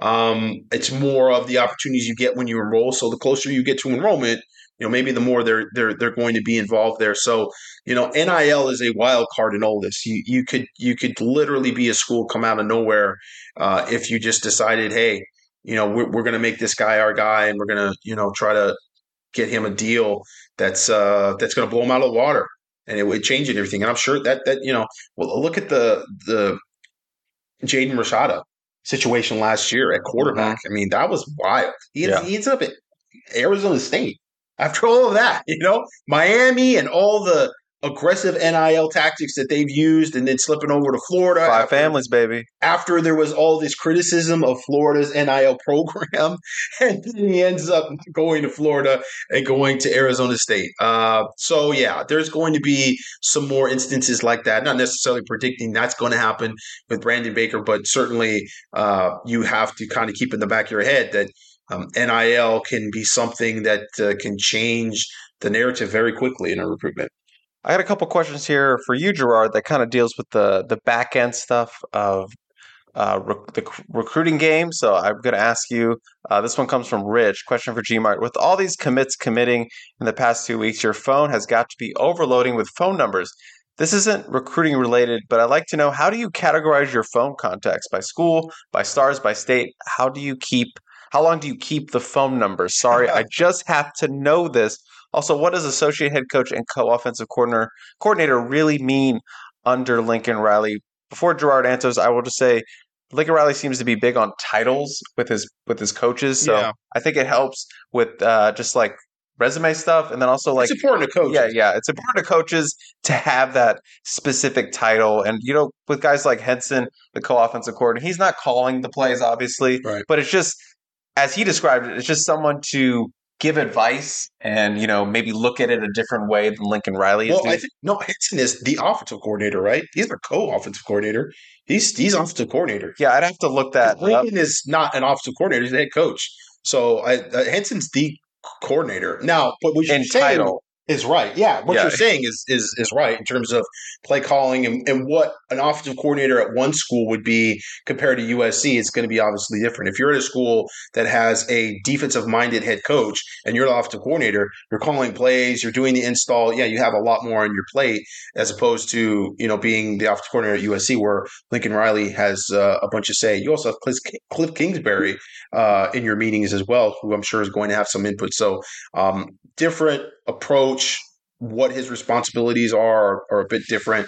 Again, we talked about this before, though. You know, having his eyes, uh, Josh Henson, you know, at the offensive line when you know Lincoln's looking at the skill positions, I think is very beneficial to USC. Having a dynamic like that where your your offensive coordinator is your offensive line coach when you have the head coach as a as a quarterback coach as a as a guy that you know has worked with a bunch of different skill players uh, I think that's invaluable I think that's that's that's a really good thing instead of the redundancy that we've seen with USC in the past where you've got the head coach is a quarterback coach and the offensive quarterback uh, offensive coordinator is a quarterback coach but what why like to get, your eyes in another position get somebody who has a different perspective of what's going on in the game what's going on when you're watching film that's watching a different position than you. Why Mhm. you don't need two guys sitting there watching the same position. So um, yeah, I think that uh, that's a that's a very good dynamic. The first question, um, in terms of categories, I don't have any categories. It's just you know I look up numbers by by by you can just put their name in there immediately. So it's You not like like 2025 or like Bosco, Jerry, Uh, 2020. today I'm calling all the Bosco 2025 kids. Yeah. Let me look at my my my categories. You're saying there's no rhyme or reason. You just zero when it comes to categories. There's no categorization of it. They're just in there by name. They stay in there a long, long ass time Yeah. though. I really should. Um, I've there's some out. thought about that many times. That uh, there should be like let's look and see some random names from the past. Ishmael Adams. Anybody remember Ishmael Adams? I do. I happen to remember who Ishmael Adams was. What class is that? I don't know. I didn't put classes in at that point, and and actually still don't. I put high schools in, but he was from uh, Oaks Christian. Went to uh, UCLA. He was uh, a very it was small cornerback, uh, but very um, stout, strong kid. And um, I don't remember what class that was from, but that's from a while back. Ishmael Adams. There's there's one for you. There's there's some kids in here that I don't even really remember. Uh, Philip Afia, I think 2012. 2012. There you go. But you probably got that number earlier, right? Earlier than what? What do you mean? Than Like you got 2012? it- Oh, yeah, yeah, he was, yeah, he probably a junior or a sophomore. Uh, Nelson Aguilar, uh, Oh. Salvon Ahmed. Um, let's see, uh, Casimir Allen. Um, Hey, you got Bryson Allen. We weren't going to Full circle. we weren't going to talk about that's really so. Uh, let's just see. if- You don't call call my mother. If you don't know who that is, that's the new uh, defensive quality control analyst for USC, who Gerard mentioned. Like, I think I like re- vaguely recall covering him, and here we have his number in in his phone still. So Markeith Ambles. People remember him. I was uh, at USC at a certain point. Very interesting recruitment there. I think I shared that story about uh, Todd McNair basically saying, "Nah, we don't want to recruit him uh, on the Pete Carroll staff." And then Lane Kiffin got hired, and Lane loved him, uh, coming from Tennessee, and Todd had to go back to Atlanta and recruit him again after basically dropping him. That was kind of an interesting. Uh, Cary Angeline, Cary, yes, right, tight end. right.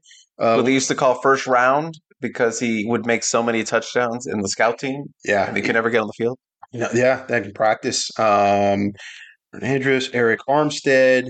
Um, yeah, man, like Zach Banner, like you, I, they're all in here. Matt Barkley, yeah, they're just like old numbers that uh, Oluwole Betiku, Kenny Bigelow, um, Elijah Blades, that's a name. Elijah Blades, That's yeah, from my era when I first started. yeah, Bubba Bolden, um, Ronnie, A lot of people would kill to have your uh, Numbers?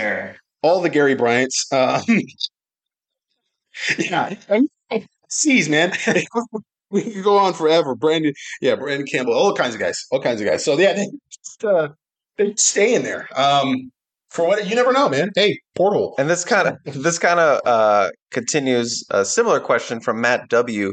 Question for Gerard on building relationship with new recruits. What's your sales pitch when making contact with a high school recruit and their parents for the first time? Is there a feeling out process where you have to gain their trust, or do you already have an understand, or do they already have an understanding of the role you play in recruiting? Do you ever ask for anything in return for chatting and providing you with info? I imagine the players, being teenagers, are eager to talk with you, but parents might be a little bit weary. How do you overcome this potential obstacle to do your job, especially if it's local recruits that USC is heavily involved with? Many thanks, Matt W. I actually found that the What parents. Great question, though.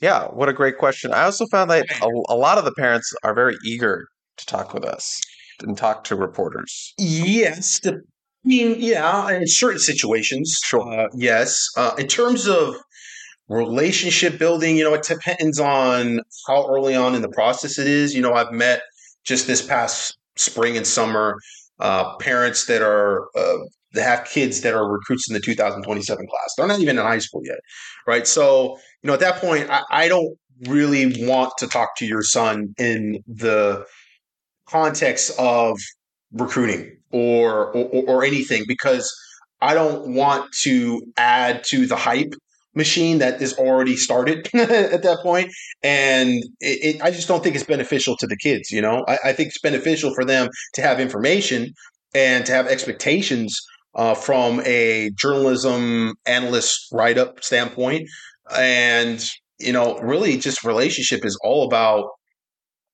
being being upfront with people, being fair with people, and, and, and speaking to them uh, in a manner that's respectful, and saying, "Okay, I'm going to write this story. This is what the story is going to be about, and I'm going to get you that story. You're going to read everything that's written about you by me on the site." And making sure they're just comfortable with that, uh, and, and being very transparent and open about it. And it's just, you know, it's actions speak louder than words, and and and they see you know what you're about and you're not about gotcha quotes or or trying to make drama. Um i uh, i think what was it last week we talked about peyton woodyard and i was dming with him and uh and i had a typo in there. I was just saying hey you know i don't want to create any drama for your recruitment you know doing a, a usc review of uh the visit and um, instead of saying I, I don't want to stir up anything with Georgia fans, I accidentally didn't put not. And I, I want to stir up. stir up Georgia fans. And he had LOL, and I read it, and I go, "Oh, I know that's not what I meant." I didn't think he knew uh, what I was what I was trying to say, but I was just, you know, one of those things that I, I just I don't care about that, right? I don't I don't want clicks. Um, I'm here uh, for the subs, for the people who have been here for years and years and years and followed our content and are here for quality and not just you know sort of uh, clickbait reaction type of articles and and I think that allows you just to be honest and, and to write good good solid pieces about people. But that's all that I can offer. That's all I've ever offered. I there's there's never any um yeah here I could throw you a, a few bucks or, or buy you a lunch or whatever. I mean that's those are impermissible benefits first and foremost. I know with the NIL era, you know, maybe there's more gray lines there than there ever have been. Um, but I don't really have anything to offer other than just an, an honest, um, you know, article that that reflects um, uh, prospects' feelings or parents' feelings on the process on USC, and being able to articulate that and get that out uh, in in a way that uh, again it, it it puts them in a, in a positive light. So at this point in time in a high school football recruit's career, whether it be you know their sophomore year, junior year, or senior year.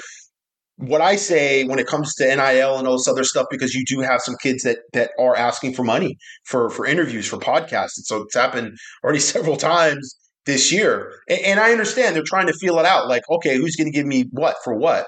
Um, my time is valuable now, and and and you know people say that for my name, my image, and my likeness, I should be paid for something. And and I don't disagree with that, but you do have to build your brand at some point. Like you have to find that avenue and those opportunities to people to, to to introduce yourself to people so they care about you. And you're at high school. I don't care if you're at Mater Dei. I don't care if you're at some big high school or you're at some small high school. some point, the the, the there's there's you know seventy six thousand people in the Coliseum. Guess what? We don't have seventy six thousand subscribers on USCFootball.com. There's not 76,000 people on any site that is interested enough in high school football or high school football recruiting. It's a much smaller group. But that group is where you have to start. You have to start with the footprint at some point and build your brand. And then when you get to the point where there's those thousands of people that start to care about who you are, then you can parlay that into something that's going to monetize and be beneficial to you financially. But if you close doors before anybody knows who you are, then nobody's going to really know who you are, and they're not going to, you know, jump at the chance to be able to make you part of their brand, to represent their product or their service. So I always say, and I say always, but I mean that's kind of been if there's, you know, it's not really a sales pitch. It's just in terms of information saying, don't shut guys like me out that you i mean you know trust is, is always a big factor and, and and giving your time to somebody that's going to make a worthwhile while article out of it but just in general with that at this level realize that you have an opportunity to build your brand right now to become accustomed even outside of brand building, getting used to being on camera, being used to being interviewed, what you say. I'll give guys pointers. I mean, I'm always looking to make you look smart as a recruit or a parent. I'm not, you know, transcribing for court documents here. Uh, uh I understand, you know, what you're trying to get across from a meeting standpoint. I don't want to make you look bad. I don't want to make anybody look bad. I, I certainly don't want to make a, a future Trojan look bad for the fan base. So if there's anything that I can say to say, you know, when we talked about this, you know, maybe how you want to articulate it is this, or give them pointers from a media standpoint, from my perspective, to help them with that process. So, using this process in high school to be able to build your brand, but also get accustomed to the media, get accustomed to doing interviews. Ryan did a great interview with uh, Xavier Jordan, where, you know, Xavier got a chance, probably one of the first times he's been on camera with a mic in front of him, talking about the recruiting process, just having that sort of comfortable conversation. That kind of stuff, people see that and they go, you know what? I like this kid. He's likable. He has a he has a nice personality. He's somebody that might be able to help me sell my product or my service. And so, you know, you got to do that at some point. And waiting until you get to college to do it, it, it you, you might be behind some other players that are already more comfortable doing it and have already put themselves out there to do it. Okay, uh, I'm to jump to the chat really quick because we have a mega donation from Moneybags Manford of twenty dollars for a question. Thank you very much, Manford. We we do have to stop and say thank you every time because it's very appreciated. We don't expect it, but we do appreciate it. Does Hurricane have any stories on Mitch Mustain that he can share? I saw a documentary a few months back, and I thought it was interesting that he said the juice on Mitch. He wants to get the, that he said he did not like Mark Sanchez and insinuate that he wasn't the only one. That's the exact same question. I don't think Manford realizes he did ask this question. Before. I don't remember this. I remember like a vague Mitch Mustain question. question about this, and I, unfortunately, I wish I could come through for the twenty dollars. I don't have any real Mitch Mustain uh, stories. And, disdain, and, Mustain, Mustain, disdain for Mark Sanchez. I think. I mean, I never got any vibe from other players that they didn't like Mark Sanchez, or like you know there was a a click there with Mark Sanchez. And Mark was um was uh roommates with Brian Cushing. And so I was tight with Brian and, and Brian's brother Mike. And um, you know, I mean, it always even even through you know all the rape allegations and all that nastiness that Mark had to go through. Um, you know, they were they were they were good people and they were strong and they they got through it very positively. There wasn't like a lot of negativity within the team about that. You know, that would be a, a pylon point. You know, for for people if you didn't like uh, Mark Sanchez and that came through. You know, people were were always very positive about him and liked him. Um, now Mitch was competing with him. You know, mm-hmm. at the quarterback position. And so I'm sure, you know, from that standpoint, maybe there was a little bit of, of comp- uh, competitiveness and, and what have you. Um, but no, I didn't have any real real stories about Mitch Mustain. That, that question came up before. And I think back when it came up before, I cited, you know, Mitch was an interesting case because he came from that high school team that was coached by Gus Malzahn, which was this very interesting high school football team in Arkansas, where that's where his his sort of wildcat, the wildcat offense was created. Was was with that high school team, and Damian Williams was another player on that high school football team. There was a bunch of guys from that high school football team. He had like I think like six or seven guys signed which is not very normal for like Arkansas to have like a Long Beach Poly year where you have a class of guys that's like six or seven deep, all go to Division One schools. But he was on that team. It was uh, one of the one of the better high school football teams in the nation, and they ran uh, that interesting offense and, and had a lot of different looks. And obviously, Gus Malzahn was able to uh, you know turn that into a, a, college coaching career. But yeah, for Mitch, didn't uh, there wasn't. Um, anything. Mitch was another, just another really like highly rated quarterback in a, a bunch of a line of highly rated quarterbacks for USC that we just, you know, John David Booty reclassified to come to USC. And it was like that was before guys really reclassified ever. And you already had, you know, I think what was Matt Cassel, I think on the on the on the roster at that time, Matt Leinart. Um, it was just like, dude, these guys are just stacking quarterbacks right now. And you know, USC will get back to that. It's it's it's an interesting dynamic now because Lincoln Riley has had so much success with transfers, and you kind of wonder, okay, is that what is holding back some of these quarterbacks that they think they're just going to get picked over by a transfer because you know other schools are negatively recruiting, or is it, hey, you know, Lincoln Riley's gone with Caleb Williams and uh, after the 2024 season, and that's why they're they're not coming around.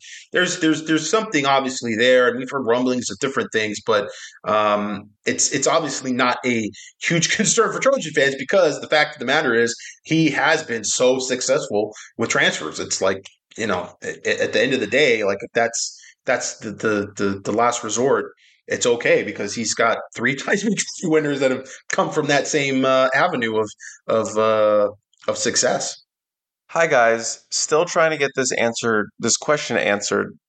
Gerard, why would a running back with only three stars like Brian Jackson have offers from several powerhouse programs like USC, Alabama, Georgia, Notre Dame, etc.? Or maybe a better question would be why would a running back with seemingly so much potential and attention from such programs only have three stars? Curious about this one. Fight on, guys, Sir Eric of Troy. I feel like we've gotten this one or a variation of this question. Well, actually, that would be really cool if we were like actually reading um, questions from like two months ago. I didn't realize it. Um, no, no, no. These are all in the inbox. Uh the the the talk. You know, sometimes you hear your stars don't matter. Uh, the truth is, offers don't matter, and kids get offered scholarships by Alabama. Alabama's got like 200 plus scholarships out. You know, they're only going to take 20, maybe 22 guys. They don't mean a lot, as we talked about. They are flowers on a first date. They are an initial positive reaction, which is why, you know, when guys like Dijon Lee or Elijah Rushing, the five star defensive end uh, from Tucson, Arizona, leave campus from USC without scholarship offer, you're like kind of stunned because these offers don't matter, man. Like offer them a scholarship, get them thinking about USC, get them excited about USC. It's probably not going to make a big difference at the end of the day with Dijon Lee. Um, but a guy like Elijah Rush, it seemed like USC got off on the wrong foot recruiting him because they had him on campus and they didn't offer him a scholarship. And then he turned around and blew up at the Under Armour camp, and uh, he had everybody's scholarship. And USC kind of came in a couple weeks after that. But it's like, dude, I mean, it's the ship is sailing already almost. At least making that first good first impression. You know, that's that's really the important thing is is making that good first impression, and that's what all those offers are. So they don't mean anything. Did Alabama really recruit Brian Jackson after they offered him a scholarship? Did they call him ever again? Maybe not. You know, USC's done that. USC's offered scholarships to kids, especially you know out of state. You're just trying to get your foot in the door, and they are not necessarily going to follow up with a lot of time and effort to recruit that particular prospect. Uh, we have a five dollar donation from Eduardo Hernandez. So Eduardo, thank you very much, Senor. Uh, a cilantro boy, if you will, but everyone who listens to our podcast is technically a cilantro boy. What's up to Chris and Gerard? And shout out to the 10K chat. LOL. Thank you very much, Eduardo. Yeah. Uh, First super chat from Eduardo. He wants us to do another voicemail. That's correct. He's got the headphones ready. This is Ryan? Yes. Oh, okay. No, yeah, here we go. Another one. Let's hope this one comes in clear too. Hello. Messages for the uh, supercharged cilantro boy show with uh with Ryan on board today. Um I asked this a few weeks ago, but Chris wouldn't put uh, my voicemails on go anymore. Quick question uh, for uh, Gerald. Um, you mentioned that you thought the team had a good chance of getting to 260 by the beginning of the football season. Um, you know, before uh, all the commits we have Wait, that, USC had Exact same Um, question. after the second, after the first uh, I answered this. Was it? games in June. I was wondering where, where Gerald the question team he's asking. It's the exact has let's just start getting Voicemail to. with the same Who do you think now the team can get to two eighty, two eighty five prior to being the same. The same Voicemail. It's the, it's the same question. He's with threats and Dominating Uh, voicemails. I, I guess he got us back though because we didn't answer his question and now we he made us look foolish. So congrats to Okay, you, Eddie. You got us okay, so but he brought up something. Okay, so something new. he said 260 was the projection. It, it wasn't 260. It was though. 260. You had 260 on the thing. Really? Yeah. Because 260 would right now they would be number two nationally with a rating of 260. Look, man, you had 260 on the thing. I remember it. I'm pretty sure Let's, that let's say it in the middle. Let's say it to that wouldn't make sense though if it was 260 then. Maybe it was Because Michigan is just 260 now with 22 commits. That doesn't make sense. I think it was 160. I'd have to look up the the the, the chart. We're gonna go back to the history of it. It, it was it was top 10 but anyways we answered that question i think we we hit on the question in terms of you know what it's basically the same question that we got at the opening with giovanni asking us what is the class going to look like Yeah. right you know what's what's the what's the ceiling for the class it's top 10 for sure uh, do they have the juice for you know having a five star somewhere in here to get into the top five because it's it's going to be tough not impossible to be in the top five without a five star and I just don't know where that guy's going to come from. I don't know if there's going to be a, you know, a safety recruit maybe somewhere along the lines uh, comes along. Maybe um, there's guys. There's some interesting things that that could definitely happen. Some guys that are committed to other schools, which you could have coaching changes. So you know, we'll see how how that goes. But you don't have necessarily the franchise left tackle. Uh, that's a five star type guy. Uh, you don't have the the five star interior guy, um, and you don't have the quarterback. You know, and that's those are usually things that could push you over in a particular class, which is a lot of reason why people thought that that 2023 class was going to potentially be a generational type class um, because they had already uh, Malachi Nelson and Zach Branch, and they already had five stars. You know, like before the year even started, right? Coming coming out of t- 2021. You know, going into 2022, those guys were already committed. So um, that helps. That really definitely helps. You know, get you to those higher rankings. Um, but uh, yeah, we'll see. We'll see if uh, something changes. But yeah, for sure, top ten, and that and then we felt like USC could do that with twelve, with really like 12, 14 commits. Uh, it felt like USC would be top ten, and so they've hit on that. They've gotten some guys that we didn't think they were going to get. So yeah, the ceiling is a little bit higher. It could push up closer to the top five. I just don't think they're going to be top five right now. This one comes from 1977 Trojan from San Juan Capistrano. Greetings and salutations to Chris and Gerard. How important is it for the 2024 recruiting class to get a quarterback? Our latest target, Elijah Brown, is trending towards Stanford and UCLA. Thank you in advance for your answer and for the great work you do with your timely articles and the renowned two star podcast Fight On. Thank you, 1977 We're Trojan. back in time with these questions. We well, we just we just mentioned how it is important from an optics standpoint in a class to have kind of that. A quarterback's typically your Pied Piper of the Mhm. class kind Yeah. of be that quote unquote leader.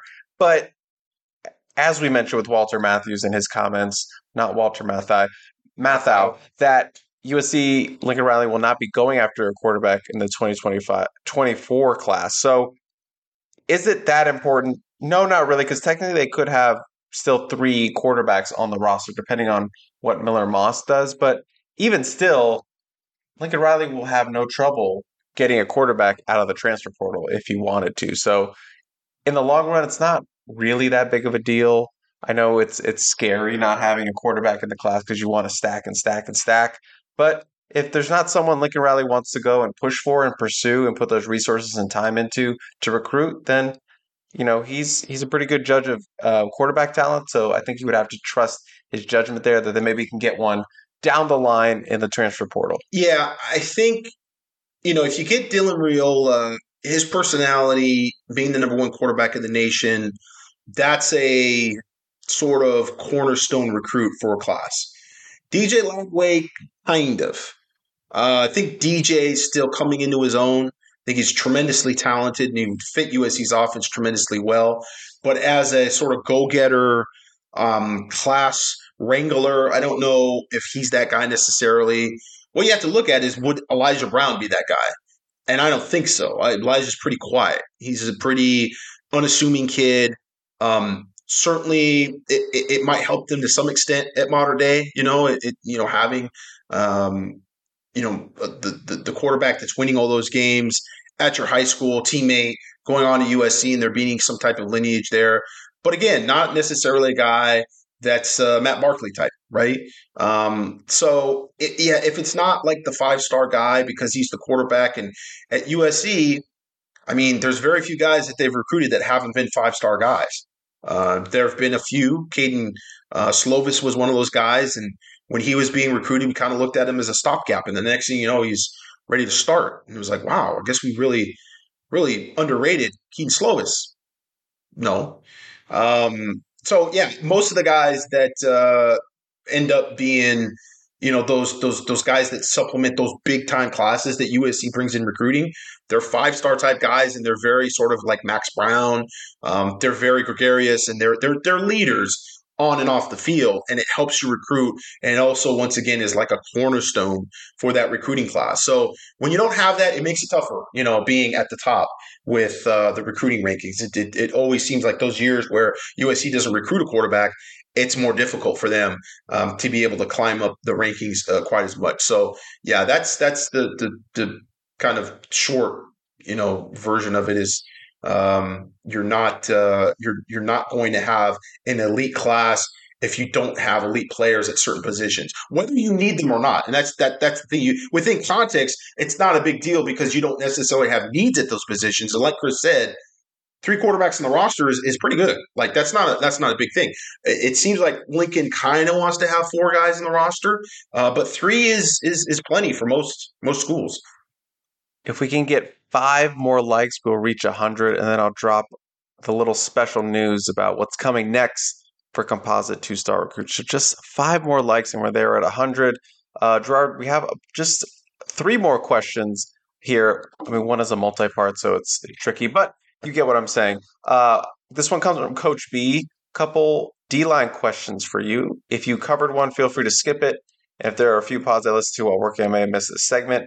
Uh, number one, when did T.A. Cunningham move to Miami, and is he still in consideration? He moved about after the spring because he was at the Under Armour camp, still in California, and then shortly after that, he announced his decision to head to Florida to play uh, out there. And no, he, I would say he is not still under consideration. No. Uh, two, any updates on Jericho Johnson from NorCal? We talked a little bit about him that we expect him to take a visit during the season. Yeah, and they're still on there. Probably need to check up, check back in with him. But yeah, still a target for Sean Nua and this defensive line class. Is Aydin Breland a realistic hope? We talked a little bit about this. You know, don't be surprised if USC can maybe get a visit in season as well, kind of like Jericho Johnson. Realistic hope? I still think there is hope, but uh, we'll have to see Is that yeah, they. They're, they're yeah, they gotta they gotta do some things with him. Um, I wouldn't put a lot of hope on it. I guess that's the best way to put it without getting into permaban. Uh, number four, am I crazy or did Cilantro Boy potential Oscar Trevino move up in the edge rankings from number 127 to edge ranked number 126. I seem to remember him being rated a 78 overall, and now he is a 79. Is GM on the road in La Verne doing spring evals? Any two star updates you got would be amazing. Get that man a scholarship offer and a two star composite NIL deal ASAP. Can we call it the two star bump? Can we call it the, the, the cilantro boy bump? He gets an offer from the Cilantro Boys and he's automatically four stars. yeah, I, I are you trying to are you trying to to, to uh, play into what Nick Saban was implying in his interview with Joel Klatt? I am not. I I just I'm trying to show a little love to a, a two star Cilantro Boy with the last name that uh, I share as well. Yeah, I was in La Verne um, at the beginning of the spring. Oh, so maybe he was a little bit uh, evaling out there. Uh, we have a similar D line question from the Dan. I got this one on the Peristyle uh, inbox. Uh, is there multiple year is multiple years of not being able to recruit defensive tackles from high schools a truly sustainable model? Also, does SC take a run at JJ and Breland in the fall? I believe that's Jericho Johnson and Breland. Yes, we expect Jericho Johnson to absolutely have a run uh, for USC, and then as Gerard just mentioned with Breland, USC needs to do some things, but we would not be surprised if maybe they sneak in a visit for him in during the fall, an official visit. Uh, but not being able to recruit defensive tackles in high school is that a truly sustainable model? I do not think so because we never know what's going to hit the portal. You never know what's going to be offered up in there. Yeah, I mean, it's been a model that USC has used more years than not. Um, even before Lincoln Riley, it's hard to get good defensive tackles out of high school because you're not having a lot of good defensive tackles on the West Coast. So you have to go out of state. And that kind of goes back to the whole, you know, you building a wall around uh, your local recruiting and you know, best first best player versus you know local player sort of thing. Um, if you don't have any guys locally that you feel confident that you can develop, then yeah, you got to go out of state. You're forced to go out of state after somebody. And it's just always difficult. It's always hard, particularly with defensive linemen. They tend to be uh, mama's boys and they just don't want to leave home very often. So it's uh, it's difficult because there's just not a lot of inherent talent locally to be able to get guys. Now, you know, that's a little different because you've got Aydin Breland, who's you know a five star defensive tackle that is local and not looking at USC. So I'm sure that's what inspired the question. USC's got to get some guys, um, but the portal does give you an advantage that Pete Carroll did not have. You know, Pete Carroll didn't have the ability to get transfers without them having to sit out a year and what have you. And so we're going to see how that evolves. If, if USC is content with that particular position, because as I said at the beginning of the podcast, that position lends itself to transfers, to plug and play type players. There's not a lot of scheme involved. Um, if you can uh, go out there and be a meast and just dominate people and get upfield, uh, you're probably going to play. And so uh, they may be able to go harder into the portal at that one position and make that their portal position. And obviously, you can pepper in some more players. I think we were asked a couple weeks ago. You know, what's the what's the ratio? You know, when you get it going on the on the on the high school trail, and you're able to get full classes in the high school trail, how many guys are you looking to get out of the portal? And I think it's three or four you know, maybe five, just depends on the year, depends who's available, depends on how much room you have. But I think that's really what you're looking at. I, I don't think if you can get guys out of high school and you can develop your culture at that level, that you still want to bring in, you know, 15 guys out of the portal. It doesn't seem like that's what's happening with Georgia. It's not happening with Alabama. It's not happening with any of those teams at the top. And our last question from the email batch comes from Ted from Manhattan Beach. Hi guys, hoping you hoping today will be in the three hour mid range podcast. I think we're well over that. Well, You're, probably because of the the the technical difficulties that we had on the outset. I don't know how many how how long have we been going? I think we're approaching four hours. Yeah. Uh, you're both doing a great job. Noted Thank that you. Kevin Hayward, commit of what Wisconsin is visiting this weekend. Any smoke here? I think that's an outdated thing. Yeah, I don't think he's going to be visiting. Yeah, he's uh, not going to be visiting. Uh, we we should double check on that, but right. probably not. Probably just didn't get uh, updated in in the database. Sometimes there's other riders that put those uh, visits in there, and I got to check periodically to to make sure. we need one that accurate. says cancels visit. Yeah, we need one that says cancels. They do have you know commits, and then they have a decommit list. Right. So that's always handy to see who actually, you know, decommitted from a school, which is interesting because a lot of people forget about that through the process. You know, you forget, you know, that guy was actually committed to USC for a while before he went somewhere else. Yeah. One player that I've not heard much about from their recent official visit, Darian Mayo. Any thoughts about him as a player? If if as a player and potential to be a member of this class. Talked a little about Mayo. Seems like Clemson is the team trending. Trending, yeah, yeah, yeah. But we both like him as a, a guy who can kick inside, six foot seven. I mean, he's got this big frame. Um, haven't you know seen him in person or anything? Uh, an interesting project, and I think it's interesting just you know overall looking at this class. Even when you we talk about the offensive line with uh, a guy like Jason Zandamela, and then you have a Manasseh Etite those are both projects. And USC kind of stayed away from that, you know, and, and stayed away from NIL and stayed away from a lot of things. In this class, they've been more aggressive and they've certainly been more willing um, to take some waivers out on some kids. And so, and with the offensive line, you got two guys that are that are very raw. They haven't played a whole lot of football relative to some of the other guys uh, in the class. And so, um, yeah, I think uh, that's that's something that's uh, it's just a little something to kind of keep an eye on. You know, the evolution of of them trying to again kind of build culture out of the high school football ranks as opposed to bring in a bunch of mercenaries from other colleges. And the final question, lastly, a two four seven analyst recently has put in a crystal ball for Marquise Lightfoot to Ohio State. Do you think we still have a legitimate contender for this recruit? Thanks. Keep up the good work and fight on. You know, I'll be honest, I, I don't know. Um, I was told again about well, no, this was probably a couple weeks out from his official visit that USC was a long shot, you know. But again, I was pretty much led to believe that USC was a long shot for Cameron uh, Fountain, uh, that USC was somewhat of a long shot for Manasseh Etite. Uh, not as much, but but still, you know, a guy that looked like he was going to go to Florida State. And uh, things changed in a hurry. So you know, like the the vibe is still Ohio State, and I haven't really gotten any indication that things have necessarily changed, but I haven't really gotten a lot of info one way or the other either. So, you know, I don't want to necessarily say, yeah, sure, USC has no chance. Um, I know originally it seemed like folks in that region felt like USC was a real long shot and that he was going elsewhere, but uh, I it was always Ohio State. I, I felt like Michigan at some point was talked about a lot too. So you know, again, sometimes people make assumptions. Sometimes it's a regional thing. You see kids take a bunch of unofficial visits to one school, and the assumption is that, oh, he, he's going to go to that school. You know, Jordan Lockhart, uh, Jason Mitchell.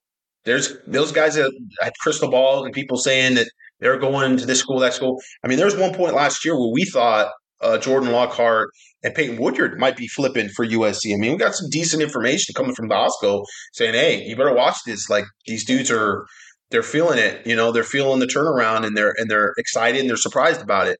Um, but at the end of the day, you know, that that that didn't happen, and you have to uh, look at things outside of that sort of, sort of uh, emotional."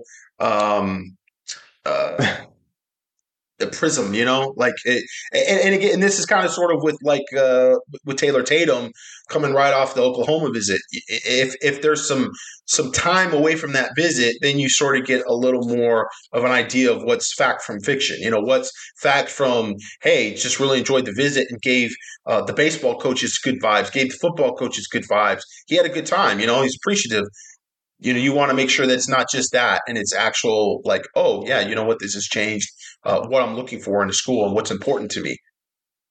And that wraps up listener questions.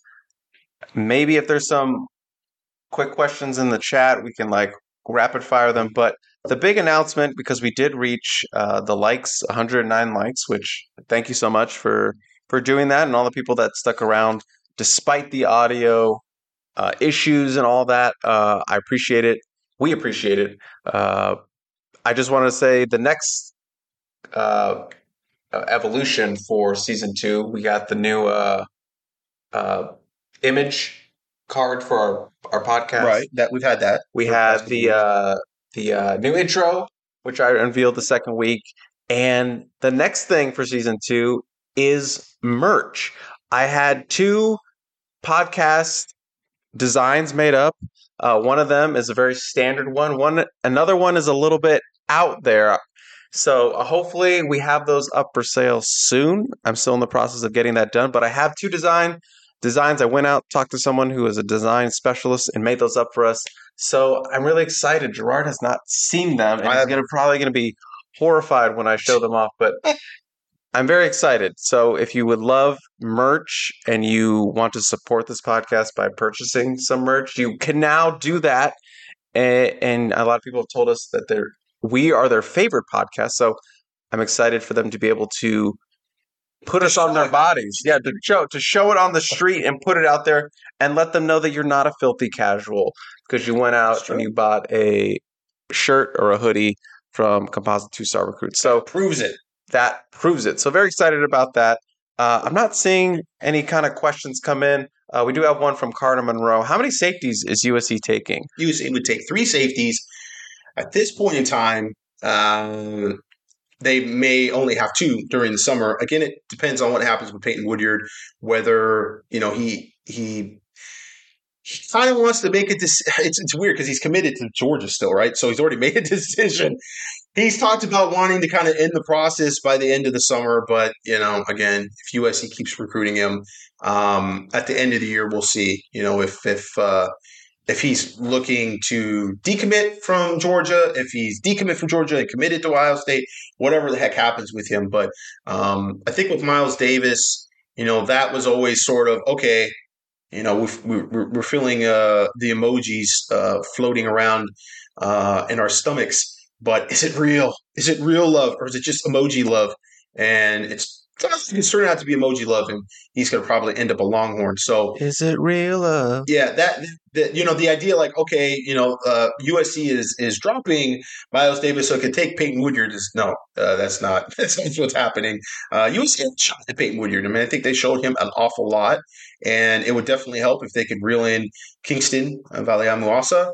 Uh, that would help, I think, more so even than getting Marcelles Williams committed. You know, I think uh, that uh, would would have more sway over Peyton Woodyard. Um, so we'll see how that shakes out. But um, you could also look at um, Sione uh, Laulea as a potential again tweener, sort of corner safety. You know those type of things. Those lines get blurred a lot when you're talking about defensive back. You know there there are the guys that are the pure corners. Uh, like Dakoda Fields and Zabien Brown, but there's also, you know, those guys that even in the past class, like Malachi Crawford, or when they were going after Warren Roberson or uh, Braxton Myers, those type of players. I mean, Traquan Fegans to me is a, a, bit of a tweener. I don't know that he's a pure corner. Um, I don't know if I see that type of top end speed from him to be a guy that you go, okay, cool. He's he's he's like a corner all the way through. You know, you might want to put him over inside the slot, just depending on the matchup. So yeah, we'll see. You know how those guys develop physically, but right now they got two uh, solid corners. You know, I think uh, Marcelles uh, a corner, but it can move inside and play some nickel as well. Um, I've never thought about him as a safety prospect. Like if he could be a safety prospect, just from a physicality standpoint, I, I feel like he is not quite there with his brother from that standpoint. His brother, even at Serra High School, was a dude that could form tackle people in open space pretty, pretty nicely. Wouldn't you agree? Yeah, I, w- I would agree with that. His brother played cornerback, but he was freaking. I mean, there's just very few people, very few players that I've seen that have that type of football IQ and just seem to make those type of plays. And he's a football player. He's just a, a, a great football player. And um, I think Marcelles is a bit more of a coverage guy, and he can do more of those things in man coverage and what have you. And because he has a little more height, probably not as limited in his matchups. Uh, our last question comes from Like James. Yes or no? What do you think, Gerard? Do we go after Nate Frazier from Mater Dei if Tatum commits to Oklahoma? What's this we stuff, white man? Um, I I don't think so. I mean, USC sort of doubled down and had an opportunity to kind of recruit him at the end of summer, or, or excuse me, at the end of spring um, coming, you know, out of like the, the May evaluation process, which, you know, you see guys in person more and they just weren't in contact with him. So, um, you know, does something happen during the season where that changes and all of a sudden it's like, yeah, we need to get involved with this guy? Does it even matter at that point? It might be a moot point at that point. Uh, he might have uh, made his determination on schools and, and, you know, I will say this uh, Nate Frazier grew up a USC fan. You know, he's a guy that's, uh, grew up, you know, not too far away from the Coliseum and has always looked at USC as being, I mean, he told me USC is always going to be there because they're the hometown school and what have you. Now, he told me that like in February. Um, but uh, certainly it just doesn't seem like they're, they're, they're pivoting in that direction if they do pivot. Seems like more of a maybe Derek McFall, um, you know, Nate Palmer was another guy that they're involved with subsequently so Texas kid. TCU. Yeah, sorry, yeah, it has to be from Texas. Basically, it, it, it, looks like. Um, but uh, yeah, we'll we'll see. I mean, it's like the quarterback position. You can never uh, completely eliminate the possibility of a Jackson Dart just coming out of nowhere and just like having an insane year. it's like, dude, yeah, we got to recruit him. Um, we have quarterback already. Well, figure it out. so it got figured out and they took Jackson Dart. So yeah, that there's always that possibility that we're not taking a quarterback in 2024 class changes. All right. That is going to wrap another edition of the Two Star Recruits live. Despite all the technical difficulties, we are done. We got through it. Sorry about the audio for the live viewers, but we hope the podcast makes up for that, especially with the length. But again, this is the Composite Two Star Recruits. I'm Gerard. Nope. I'm Chris. That's Gerard. Ryan Abraham is literally behind the camera right now. He's not drinking a beer right now. He has not cracked one open, but we will catch you next time on Composite Two Star Recruits.